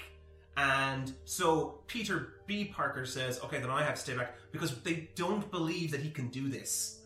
That is, that is, that goes on for uh, like I'd say a good portion, a, a sizable portion of the film, where they're like, he's too inexperienced. He can't take on something this big at this level he's at. So one of us is going to have to make the sacrifice and stay. It's Can you code a computer mainframe while you're being shot at? Can you shut off the emotions inside yourself while you're taking punches in the jaw? Can you float through the air when you smell a sweet pie? I love No, I that. cannot do that. so there is, they, like, yeah, they, they root for him, but they root for him in a, in a reasonable sense. But they also doubt him. Like they're they continually go. "Y- they- When they, they I- come to it, they're like, But I- you don't have. They're the potential- waiting for him to Yeah, to they're realise hoping- it. There's a To- difference yeah. between waiting and hoping. No, but they're see, hoping he'll come to that's that's that's the way I was looking at it. Uh, For me, it wasn't a matter of them doubting him or rooting for him. When all the other kind of Spider characters are introduced to Miles, it's like, oh, what kind of Spider Man are you? Yeah. And he he's not Spider Man at that point. Like he's just gone around in somebody else's costume. Um, it's having all these characters have these expectations on him makes that that feeds into his insecurities about all these things. It doesn't mean that he's not capable, and it doesn't mean that people aren't rooting for him. It's just for me. If you've ever, if you've ever been un- uh, unemployed in your mid twenties and had your parents be like, "Have you got a job yet?" Yeah, Uh, you know that's, that that's definitely the feeling. your your parents don't think that you can't get a job or, or that kind Yeah. of thing. this, It's, uh, it's the kind of like they're um. I'm trying to figure it out, kind of leave me to it, kind of thing. This is a Um, this is a, a millennial Not to project It's so uh, much, Spider-Man. but he's, that's what he's meant to be. Like, he's gotten medals at every sports Like, participation Yeah. trophy for miles. Has he earned them? But yeah, that's, that's like I, I totally agree with But to be fair, That's, he that's what, that's what he I saw. literally texts. Speaking of Millennial Spider-Man, he texts his uncle a picture with a dancing avocado. in it. Sorry, that's that's an Instagram story. Oh, apologies, sorry. Grandpa. I am so out of touch. I am not cine lit, unfortunately. Oh. Can I, can I ask? Can I ask anyone talking about the film and the characters uh, a bit? Um, did anyone who isn't compu- co- comic literate know that Aaron was going to be the Prowler, like Bríd, Andrew? Did you see Aaron obviously being the Prowler? What's, what's So the did- prowler? that- Aaron So no, I the think. Prowler. no Um, is the answer. What's a prowler, uh, and where do I know? him? Yeah, was- no, I had a sense. All right, yeah. Yeah. I was mostly waiting for him to die. oh my god! Um, Because it's funny, they actually drop a hint when you see his apartment for the first time. Uh, there's a there's a purple neon uh, Panther. panther. So again, like that would mean nothing. no, but it's just, it's just a nice like it's like oh right yeah. Uh, But I mean, like, I actually really, again, this is one of the things about watching a movie in a room full of kids in a way that uh, is less creepy than describing it as watching a movie in a room full of kids sounds. But like, you get to Well see, done, Darren. You get to see the audience reaction to that. Like the moment where, uh, even though the Prowler has been stalking around Aaron's apartment um, and acts like he owns the place, when he pulls off his mask after he's, "Don't worry, Mister Fisk, I'll get it done." There was a gasp from like three rows over from like a three-year-old kid going, "That's his uncle." um, Sure, when when when he died, the screening Bríd and I were at, kids started to bawl their eyes out. There was a lot of tears. There was a, in there was a lot of death in this movie. There is a well, there's a lot of death in, in Spider Man's life. But they didn't like. It's still a kids' movie. And Yeah, they don't yeah. shirk it. Like, I mean, he, like- Wilson It's Fisk like- crushing Spider-Man's Yeah, chest like, with his like, fist. With his fists. Like that's that's in the first fifteen minutes of the film when he like goes slams him into the Wilson ground. Fisk. Some of the uh, comic book people tell me what's the the, the, the deal with Fisk? Is he just a, a is he a big guy? He's really, really strong. Like I- he's, he's he's like peak physical human condition is that he's he just works out a lot, so he's really strong. He spends a lot of time in his dojo beating up ninjas, you know, like a what's that thing, a ninja thing where it covers your crotch like underwear, but it's somehow do you more mean exotic. like he's dre- do you do you mean he's dressed up like a sumo wrestler? Yes, there we go. What's that called? What's I the thing in think that's sumo wrestler? wrestling? A gi. So he's wearing a No, that's for No, that's for that's the that's, for, yeah, that's for Okay. the robe. Sorry. But anyway, like there's like Frank Miller sort of codified this idea of We Kingpin. have as- people in Japan listening, I- do we? yes, we do. Sometimes Um, they, yes, we they- do. They can tell us. Kingpin can Or physically we take Google on it. Spider-Man. Like, fi- Should we go to Kingpin the for- fact machine? Kingpin for I feel like we I feel like the moment's passed. Kingpin, Kingpin for years was a Spider-Man villain. Uh, he was kind of borrowed by Spider-Man. Frank Miller for Daredevil. Yeah, I know. Yeah, yeah. Uh, and so like he's kind of Spider-Man and Daredevil's kind of villain, and like he can take them on physically. Like even though Spider-Man has like superhuman strength, Fisk can take him on in a fight. So it's I, lo- I love the way that he's animated. Like, Yeah. this is Yeah. just preposterously. Did you see the Did you see the the memes going around of what if Vincent D'Onofrio was like proportionally the same size? it's literally just a big black. It's literally just a big black wall, and you just see Vincent D'Onofrio's face in the middle. But like it it is like I have, and then yeah, this is kind of a nice sort of segue to talk about the animation because like the animation of Fisk is modeled on Bill Sienkiewicz's um, illustrations of him, like from I think Love and War with Frank Miller, where you can and you can see in the flashbacks where it looks almost like a watercolor design. But I mean, all of the individual characters within Into the Spider Verse are all animated in their own way. Penny Parker is animated like a 2D anime sort of figure with the big eyes and so two dimensional. Spider Ham is animated like a Looney Tune to the point where you know he gets away with saying "That's all, folks," legally apparently.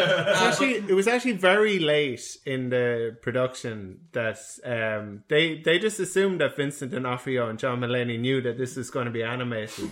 the lengths they went to. for those parts, Yeah. well, it, it was Liev Schreiber who uh, voiced. Um, Kingpin. yeah. Kingpin. Yeah, and then they told Vincent D'Onofrio, "Oh, "You're also not in the movie." and he's like, "But I put on all this weight." Do you have any idea how, how much my shoulders hurt at this point? Um, but I mean, This, I, I, this is just like Full Metal Jacket. all over again. I I absolutely love Liev Schreiber's sort of Bronx tough Yeah. um, sort of kingpin. The uh, hey, You're gonna love this. it's a light show. Um, but yeah, I kind of love that. But the the whole thing is the animation is superb. They one of the things, one of the ways that they did it. Apparently, Sony are looking to patent the animation style.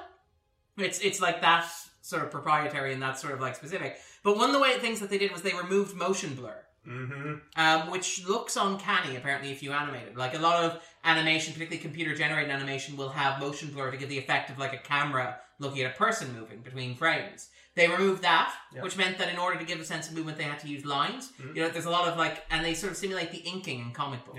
It's like somebody when somebody's tapping a pencil, you get like lines illustrating the movement, for example, and things like that. But you also get things like the animated on, and Graham probably appreciates this, ones and twos.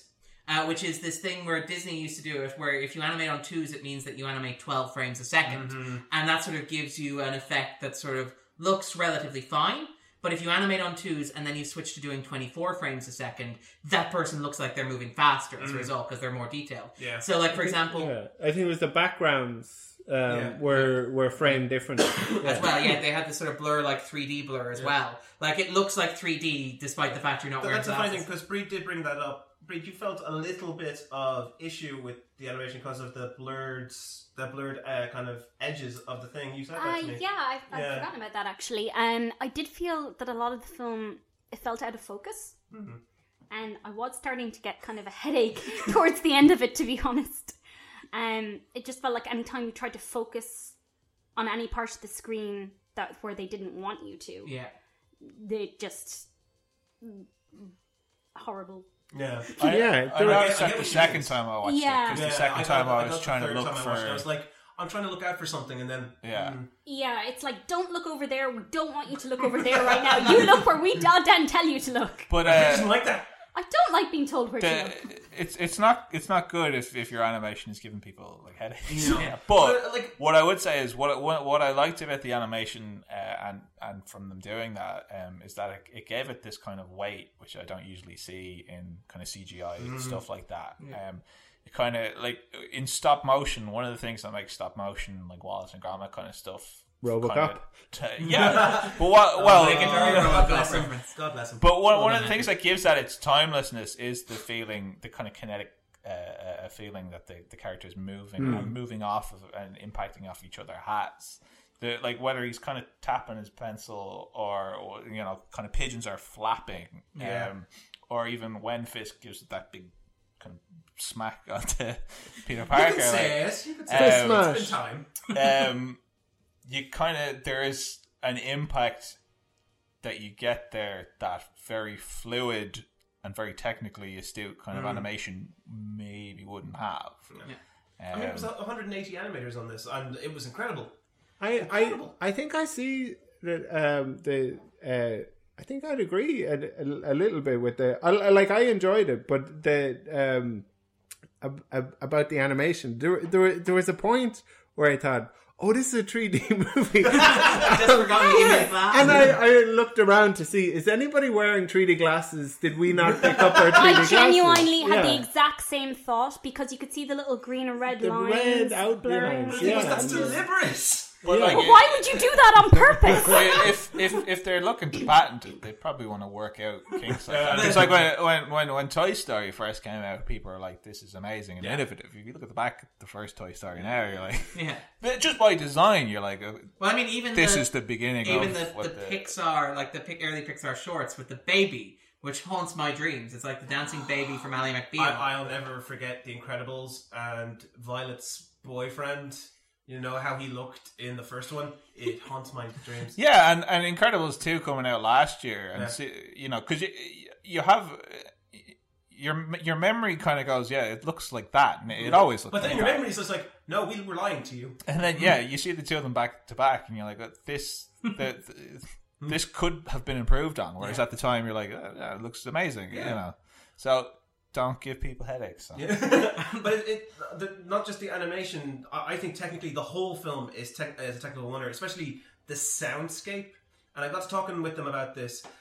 my favorite part is the prowler and the noise he makes when he moves. Yeah, yeah. And I got to, and I asked I asked Bob Persichetti, where does that noise come from? Did you act an actual panther to make that noise, like for the sound? He goes, no, no, no, no, no.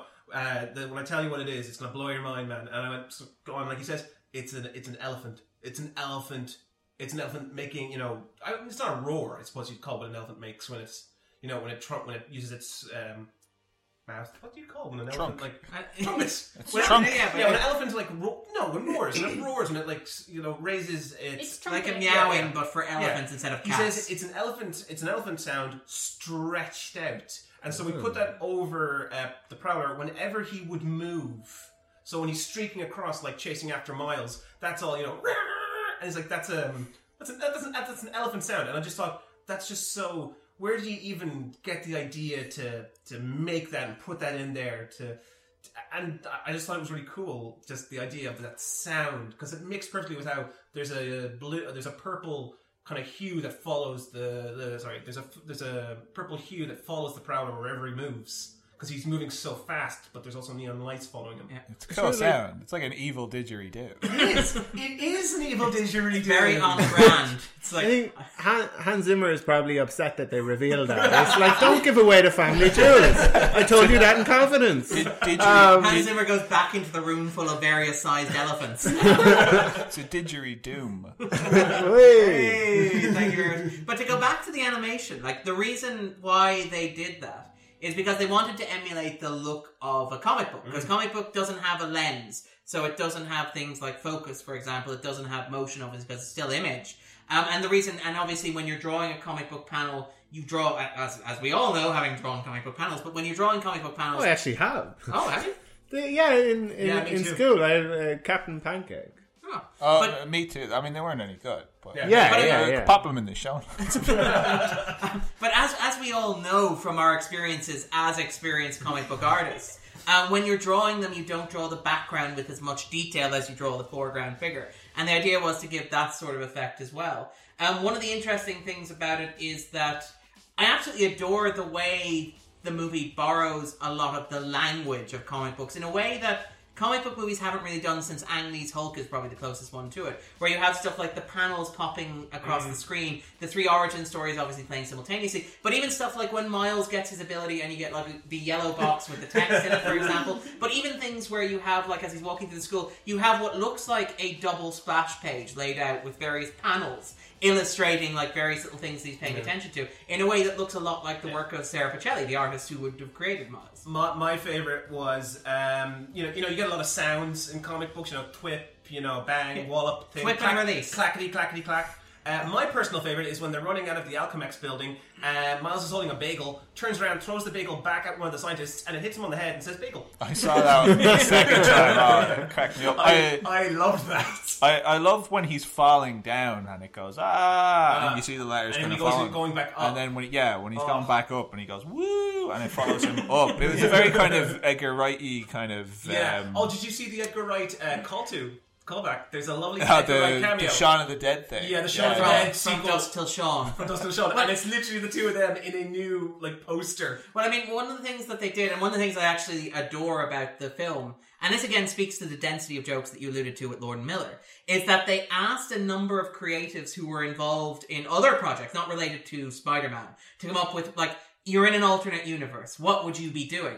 So you have stuff like the Red Man Group. There's a, there's a billboard up for the Red Man Group as opposed to the Lumen Book. Horse Uh, show with Seth Rogen. no, no. There's um, there's Hold Your Horses with Seth Rogen, Ah. which has its own story because they asked Seth Rogen like, "What would you be doing in an alternate universe?" And Seth Rogen texted him back something, and no, no, and, and then like two seconds afterwards, the, the next tweet from Seth, next text from Seth Rogen was, "Hold your horses, I might actually do that one." um, and then so the guy said, "Okay, we'll take Hold Your Horses" with the slogan "Riding high in the saddle." Yeah. Um, I which is- loved I loved the Hi Hello with John Mulaney and Nick Kroll. yeah, on the billboard in, in Times Square as well, which is lovely. John Mulaney getting double billing here. Yeah, but I mean, even even stuff, for example, like the cola, Like there's Coca Cola in Peters. in Peter B. Parker's universe. When he goes swinging through Times Square, you can see a Coca Cola building. Yeah, I I thought that, That's again. our universe. wa- uh, watching that the second time, I thought that was really clever because you see it the first time and it's like a generic, kind Yeah. of, Yeah. not Coca Cola It's name, Cola and you're Soda. like, oh, it's a movie, so they're doing that. And then when you see the kind of the other Peter Parker and it says Coca Cola,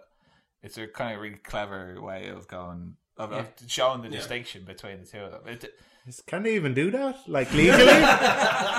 I'm sure Coca Cola won't say no. Won't complain too much. Was Actually, it when when the Peter Parker says that's all folks? I got you a mallet. It'll fit in your pocket. Yeah. Um, but I mean, even like in terms of that, I absolutely adore, for example, the casting of the two Peter Parkers. Because I mean, I think Graham pointed out in the trailer they have Jake Johnson giving the the voiceover Mm-hmm. that Chris Pines does. So that Chris Pine does in the film, which is the "You know me, I've been a cereal, I've been a popsicle, I've even had a Christmas number one album."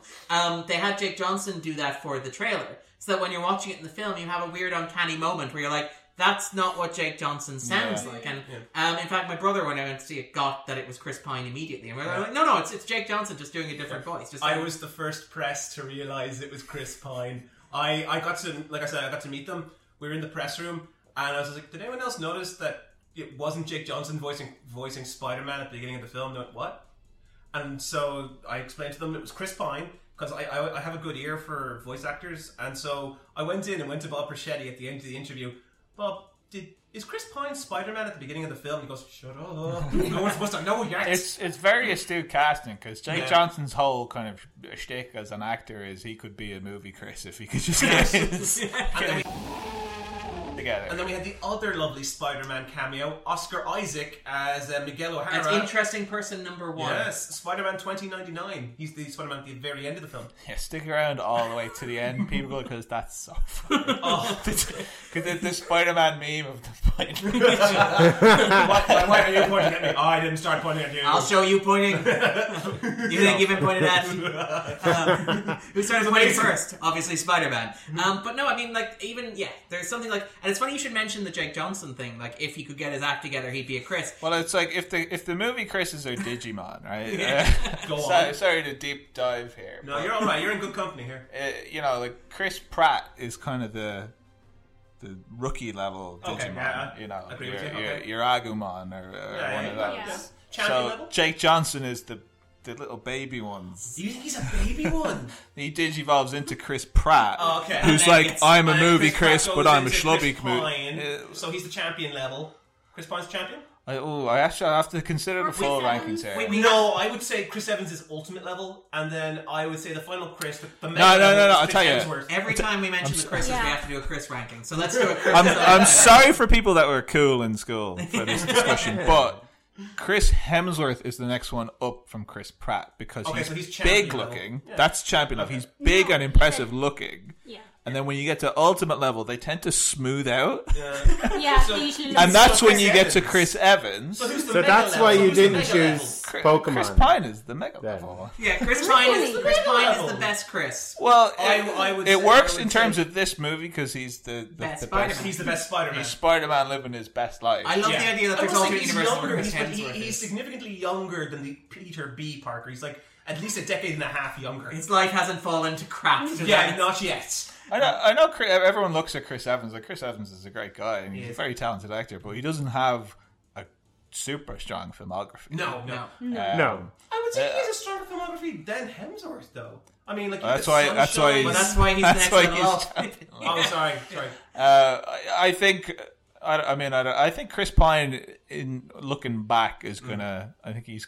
I think of he's going gonna to make- age wild. I think, like, because I mean, like, none of the other Chris's have done anything as good as Hell or High Water, to pick an example. And I would argue that, like, there are very few Chris's who have starred in a superhero movie as good as Wonder Woman, to pick another example, Yeah. or as good He's as the- this, to pick an He's example. He's the daddest Chris. Yeah. Um, I, Well, no, no, I, I I- realize I've slipped into incomprehensibility. No, no, I didn't, I didn't realize. like- I didn't Although he realize. is burning in hell, as Chris- Andrew's request. Chris Evans would be a good dad, but I don't, you know he's not quite there yet. Chris Pine's got dad energy about him. Uh, the uh, what's the Ava DuVernay movie? The, Selma.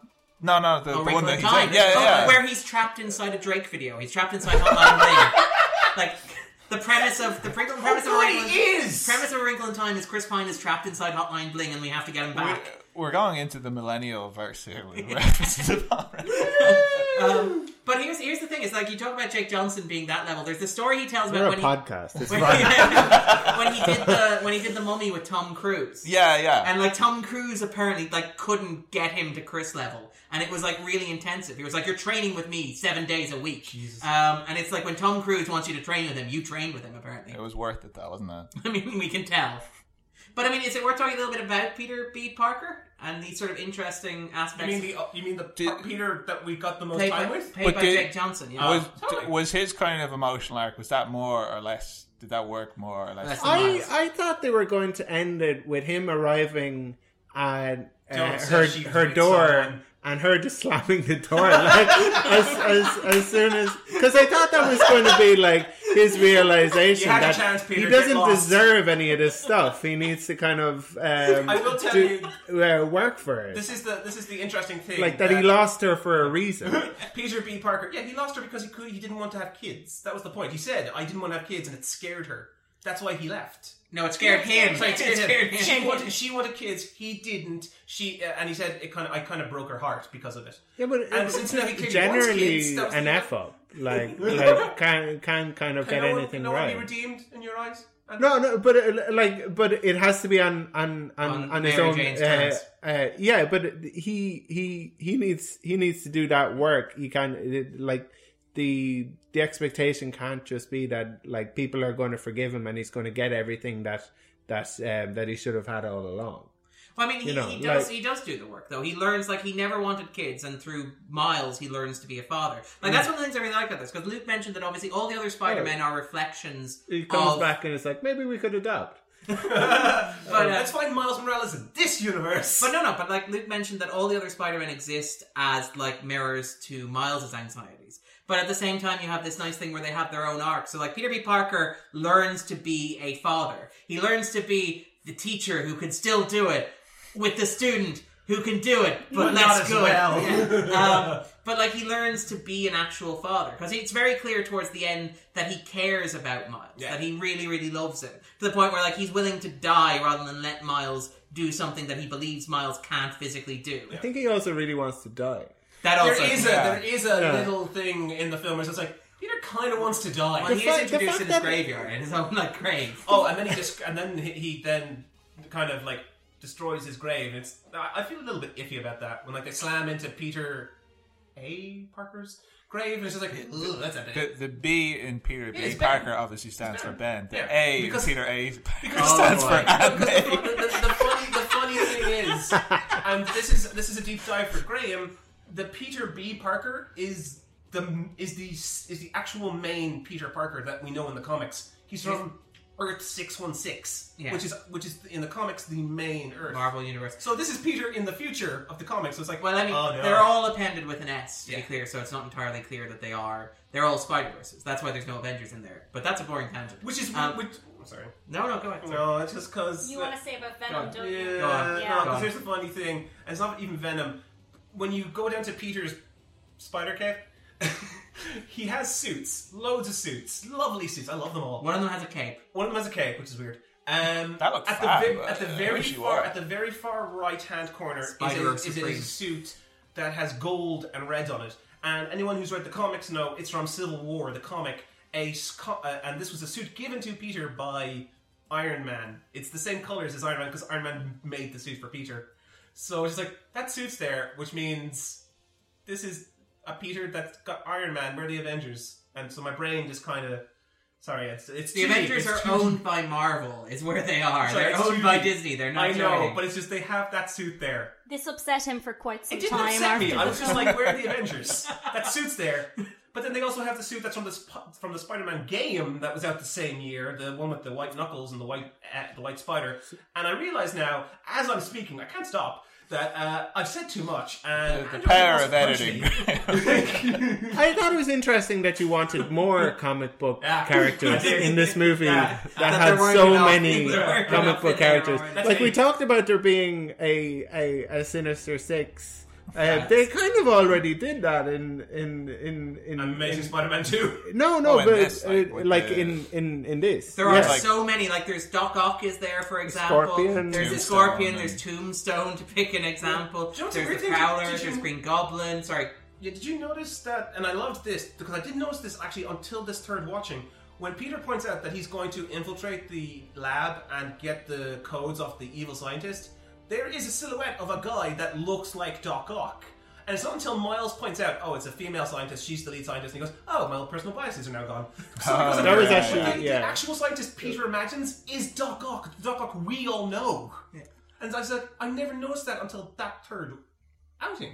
I'm like, there is so much to unpack in this film. Uh, I mean, well, there's also the fact that, like in, in the comics, Aunt May and Doc Ock dated for a while. Yeah, which no, no, no. I- But, oh, but yeah, in, in, in, With, in, in I- this, in this even film, I'm aware of that. With Yeah, with with this this- ring ID web, But, like, but, no, but in this in this film, when Doc Ock arrives at the Parker house, Yeah. Aunt May, who is played by her. Lily Tomlin, says, "Live." Um, oh no, she goes, oh, it's Liv, and that has I, I, I fell in a horrifying rabbit hole. I don't say horrifying because that's that's rude. Well, I was on did you look at the fan art? I did. He did. I was on Twitter and I was just like, because there's a thing now, uh, hashtag Spider Sona. Fans, artists all over the world have now made their own spider ver- self. Yeah, They've, what you would made, as a Spider-Man. Anyone what can you- wear the mask. Yeah, anyone can wear the mask. So they're all making their own versions and like they have this power, they have this suit, and it's all really beautiful. And then I fell down a rabbit hole of just that whole line. Everyone was like, "Oh, uh, it's Liv." And it's like people started to dive a little too deep into what that means. And it's like, so Aunt May in the comics is into Doc Ock. So Aunt May in this universe must also be into Doc Ock. Doc Ock is a girl, so Aunt May is a lesbian. And there was fanfic uh, that I saw on Twitter, and that doesn't sound upsetting. Greg. it's not upsetting. It's just like, The- huh. like, It's No, a beautiful just, thing. It's, it's, it's just like I'm just like wow. I feel like I you could go re- deeper. Ah, sorry, They I, did. you should understand from this that Graham is very upset in general by fan fiction. I'm not. It generally upsets him. I don't. But I mean, to be honest, Graham, it it's a woman with tentacles. There's no way there wasn't going to be fan art or fan fiction. I mean, didn't you trend for a little while when you showed off that picture Oh, of Venom. Yes, well, Venom is. I think we when we had Stacey on talking about The Star Is Born. She talked about how the Star Is Born is the internet's boyfriend, but Venom is the internet's currently. That's Um, fair. And also, Venom is in the Spider Verse.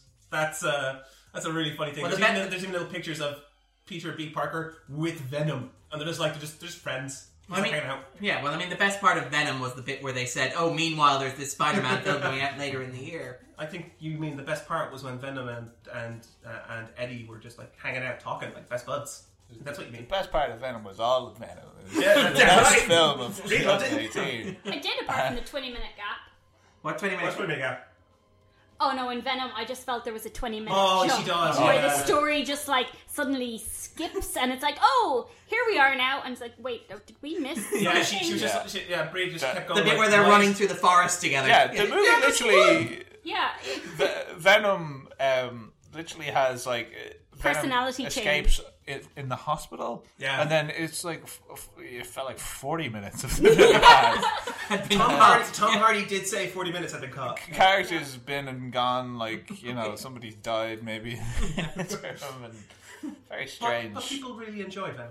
But yeah, so but I mean, in terms of it's amazing how the film just sort of runs with it because it's like it introduces concepts like Scorpion, like Tombstone, like Doc Ock, like the Prowler, and just assumes that you're going to go for it without getting an origin story Very, for Like each. busy, Scorpion very gets busy nothing. movie. Yeah. yeah, Scorpion but gets nothing. He's just introduced. He's like, oh, you're Scorpion. Okay. um was it like was it too busy again like if you if you Mm. if you're if you're like oh if you're the kind of person that's like oh cool it's the scorpion that's that's that's that's a good thing but if you're like who the fuck is this guy you know Why do I care? it contributes as well to to us kind of maybe not investing or or me anyway not investing enough with kind of the story of Miles or the story of Aaron um which which kind of if given a, like, a bit more space maybe. Like I, I suppose I did argue that kind of some of the dynamics of it were maybe responsible for that and even given plenty of time.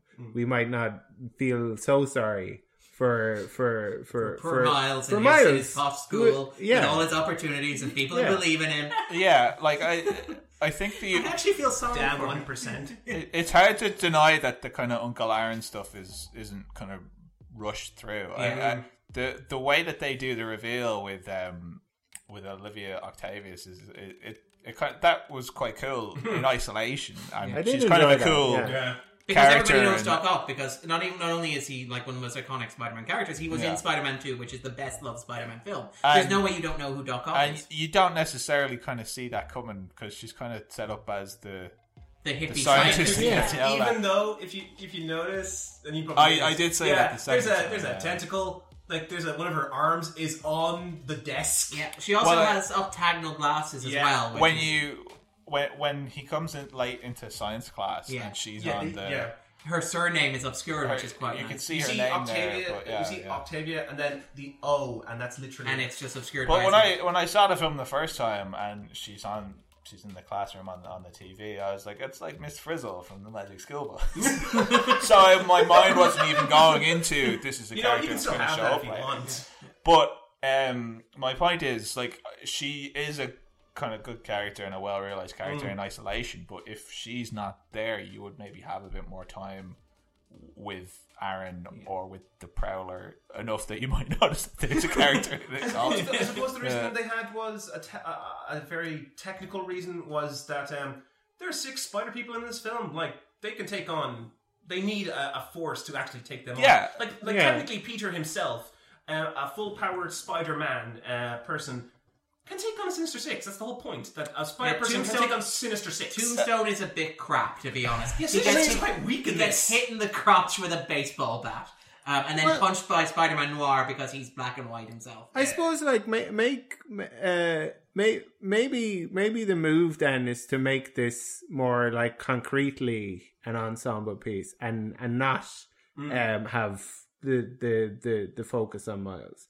I think I think maybe the they wanted though to Yeah. for for understandable reasons. I, per, perhaps like a little bit because of some of the like um Spider-Man Homecoming was a very diverse movie, but there was there were, there were, there was a small amount of backlash about it because they felt that it didn't go far enough and that it should have been a Miles movie. yeah, I would Um, be one of those. yeah, yeah, me too. um and and like by by per, per, perhaps having miles as the focus of this address some of that and making it making it just an ensemble where where they're telling all the different stories.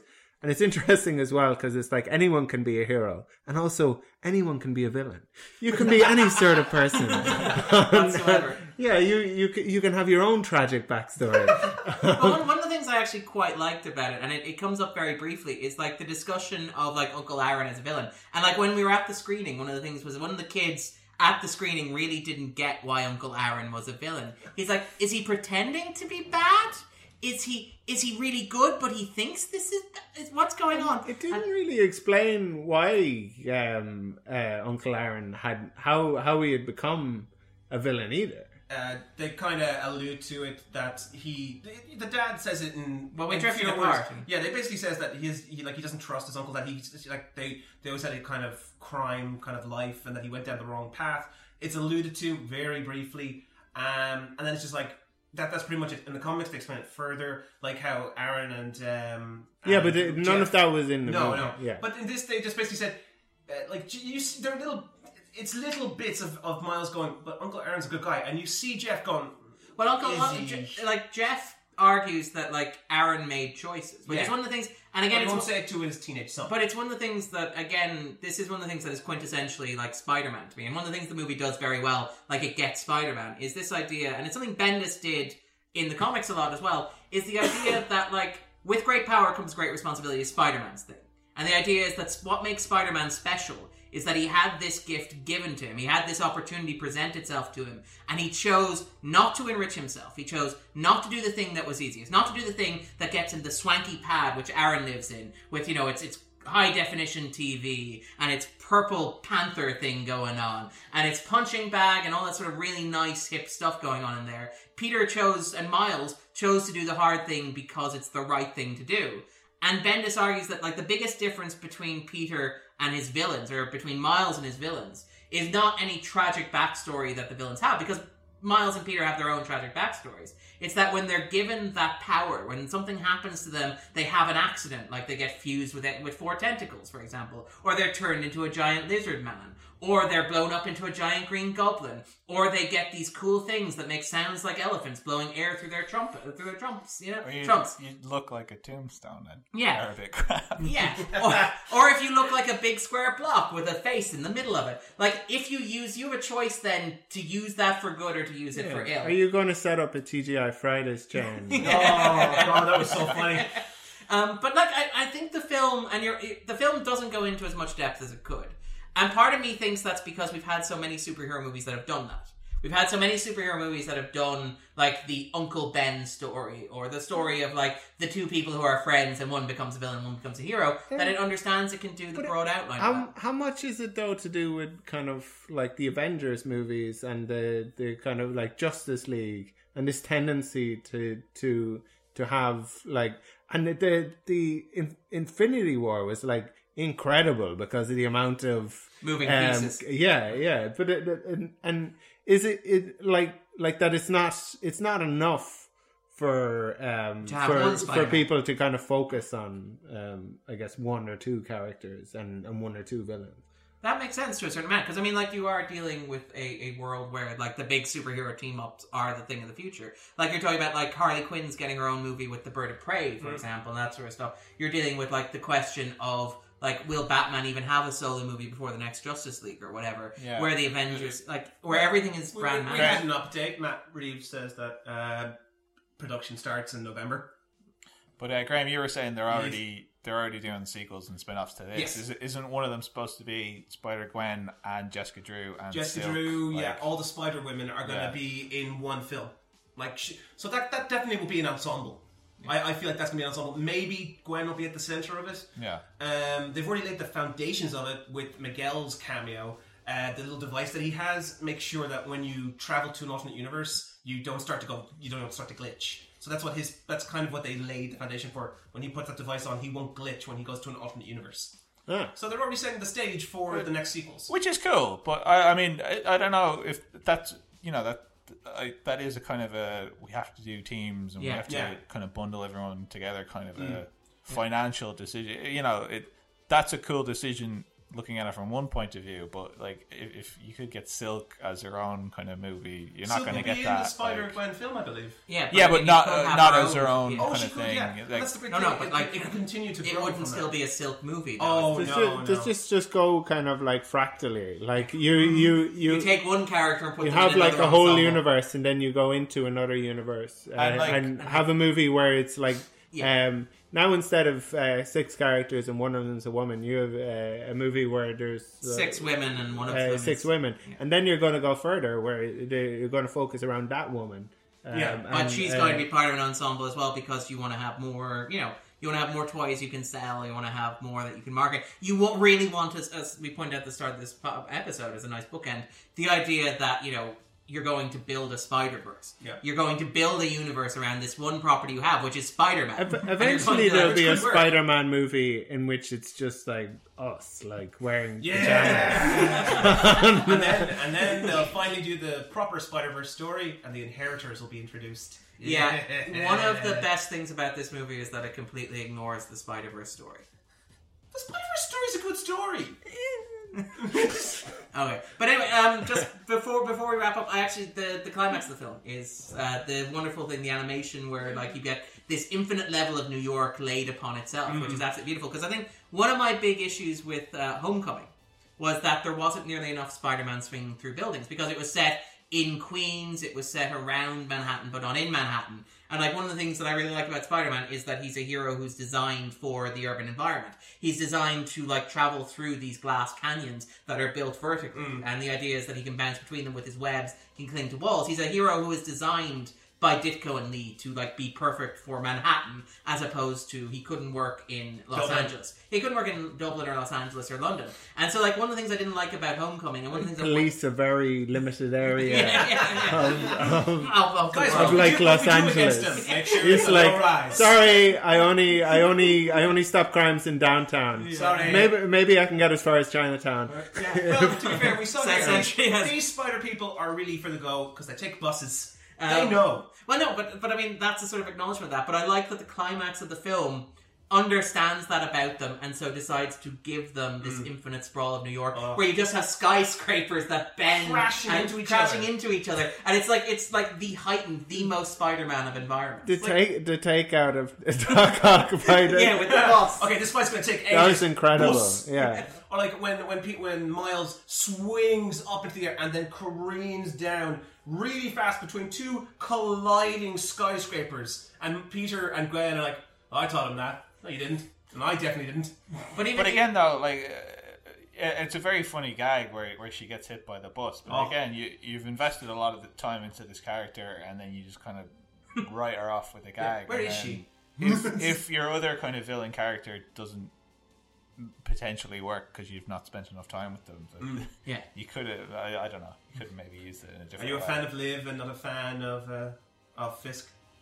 Well, uh, no, it's it's not about It's being more a of fan of, of not. like, Oh, It's, uh, right, right, right. If if if certain characters aren't working as well as they could, you kind of there are choices that Refocus you can make time. about where Mm. you distribute Yeah. your time. Yeah. Yeah.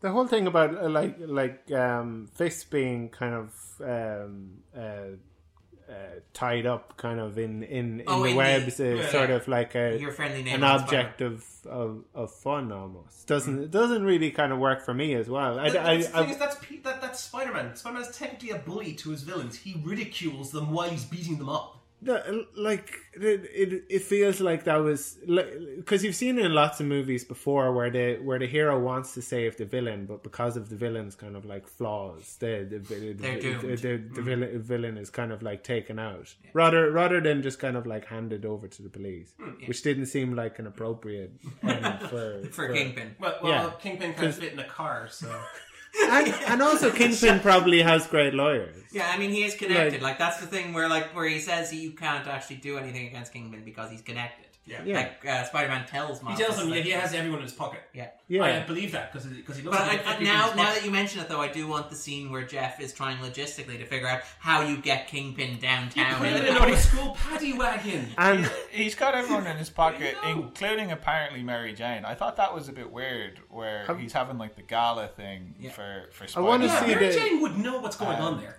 I want to see the post credits where Mary Jane is like, um, uh, I hate what this new Spider-Man is doing to the It's legacy, poor- it's the, the way he has treated Kingpin, who has been so kind to me so since my supportive. yeah. Zoe Kravitz in, a, in a thankless role. I think. close- thankless role. friend. She's not in it nearly enough. Um, but yeah, Yeah, Sorry. her reaction to the appearance of another Peter Parker Was- should have maybe been.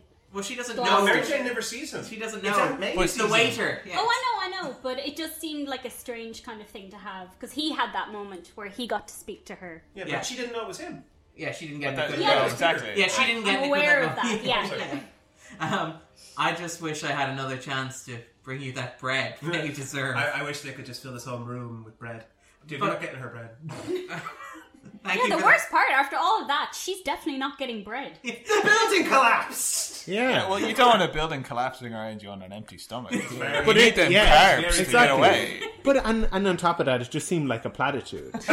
the the the him him saying how sorry he was, and and then like obviously like talking about how much he's listening, and he's not listening at all. He'll he'll show up back at that door, and she'll be like, "Where the hell's my bread?" That's a different Mary It's like I you love the- realize who I am. I could tell Kingpin about this whole exchange, but how you didn't get the bread. Um, yeah. Damn. All right. Um, is there anything else you want to talk about with the film that we haven't talked about already? I really liked it. that Yeah, might have come across. I Great. think we got I that. think, um, I like the Ben-Day dots uh, that they used in animation to sort of simulate the four colors, and I also like the Kirby crackle that happened when the universe was sort of exploding. Also, the, the Stan Lee cameo was very nice. One of the most touching I think he's had, and it's it's quite timely. Like it, it's almost as if he knew. But weirdly, weirdly, Yeah, I, I it, know. no, it it helps that this is a character that Stan Lee at least had something to do. So, the- Stan Lee's cameo in this film is very touching. It would be very weird if it was Venom. Was and, and it would, yeah, it, it would be touching even if he hadn't uh, passed away in the time Yeah, between it is. being recorded and coming out. His cameo in Venom. I like is, this very. I like this camera. He's got- I'm rooting for you too. He's got nothing whatsoever to do with that character. Does anyone read? and like his ca- his cameo in like Deadpool, and it, it, yes. it kind of like it what made he was the executive producer of the movie, right?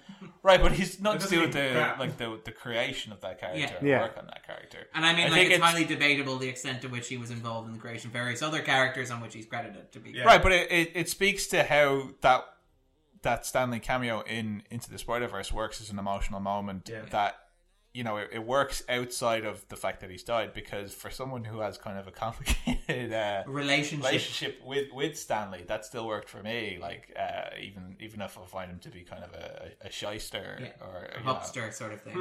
Well, I mean, yeah, because there is. It's that, that weird thing where Stan Lee is simultaneously this incredibly sweet, almost grandfatherly figure to an entire generation of people who grew up with these characters, and how he's inevitably associated with them to the point where he's showing up in movies of characters on which he has no association whatsoever. You point out Venom, Deadpool, stuff like that. But to even to people who have an understanding of his legacy, where there were huge fights over the level of his contribution to things like Spider-Man, his level of his contribution to things like the Fantastic Four with Jack Kirby, the argument over who actually created these characters and concepts, and the fact that they're not really, they haven't been settled and won't be settled because so many of the people involved are now passed away. Um, and the idea that, like, the thing that's so great about his cameo here is that it allows both facets of that character to shine through. You have the incredibly touching moment where he tells Miles, it always fits eventually, which is this profoundly touching idea that gets at like that thing in the mid-credit sequence where Stan Lee says, "He who does right because it is right, that is a real superhero."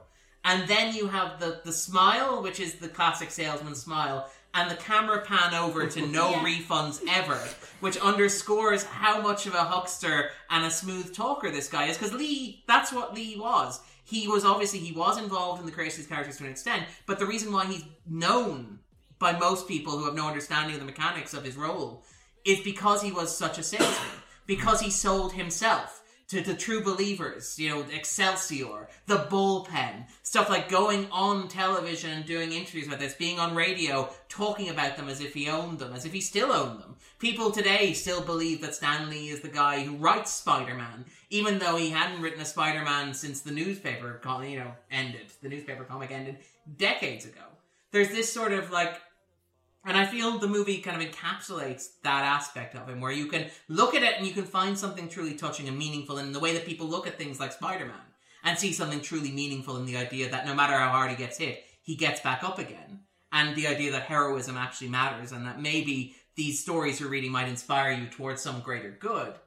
But it also works in the sense that, you know, yes, Lee was also an extremely good self publicist. and that's a large part of it. He's the flavor flav of, of comic books. Um, What's it? The the the founder. Sorry. but like, the, Spike, the Stan Lee biopic. I mean, deserve.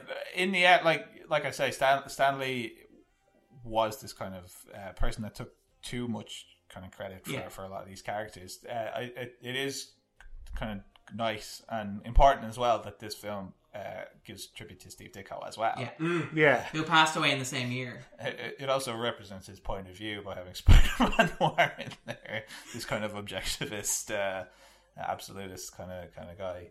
Um, but like, uh, uh, like it, you have to. You can inform people that Stan Lee wasn't the the, Yeah. the be all and end all of every Marvel character and comic book ever, while also kind of still acknowledging his contribution. And I think this film did that like quite well.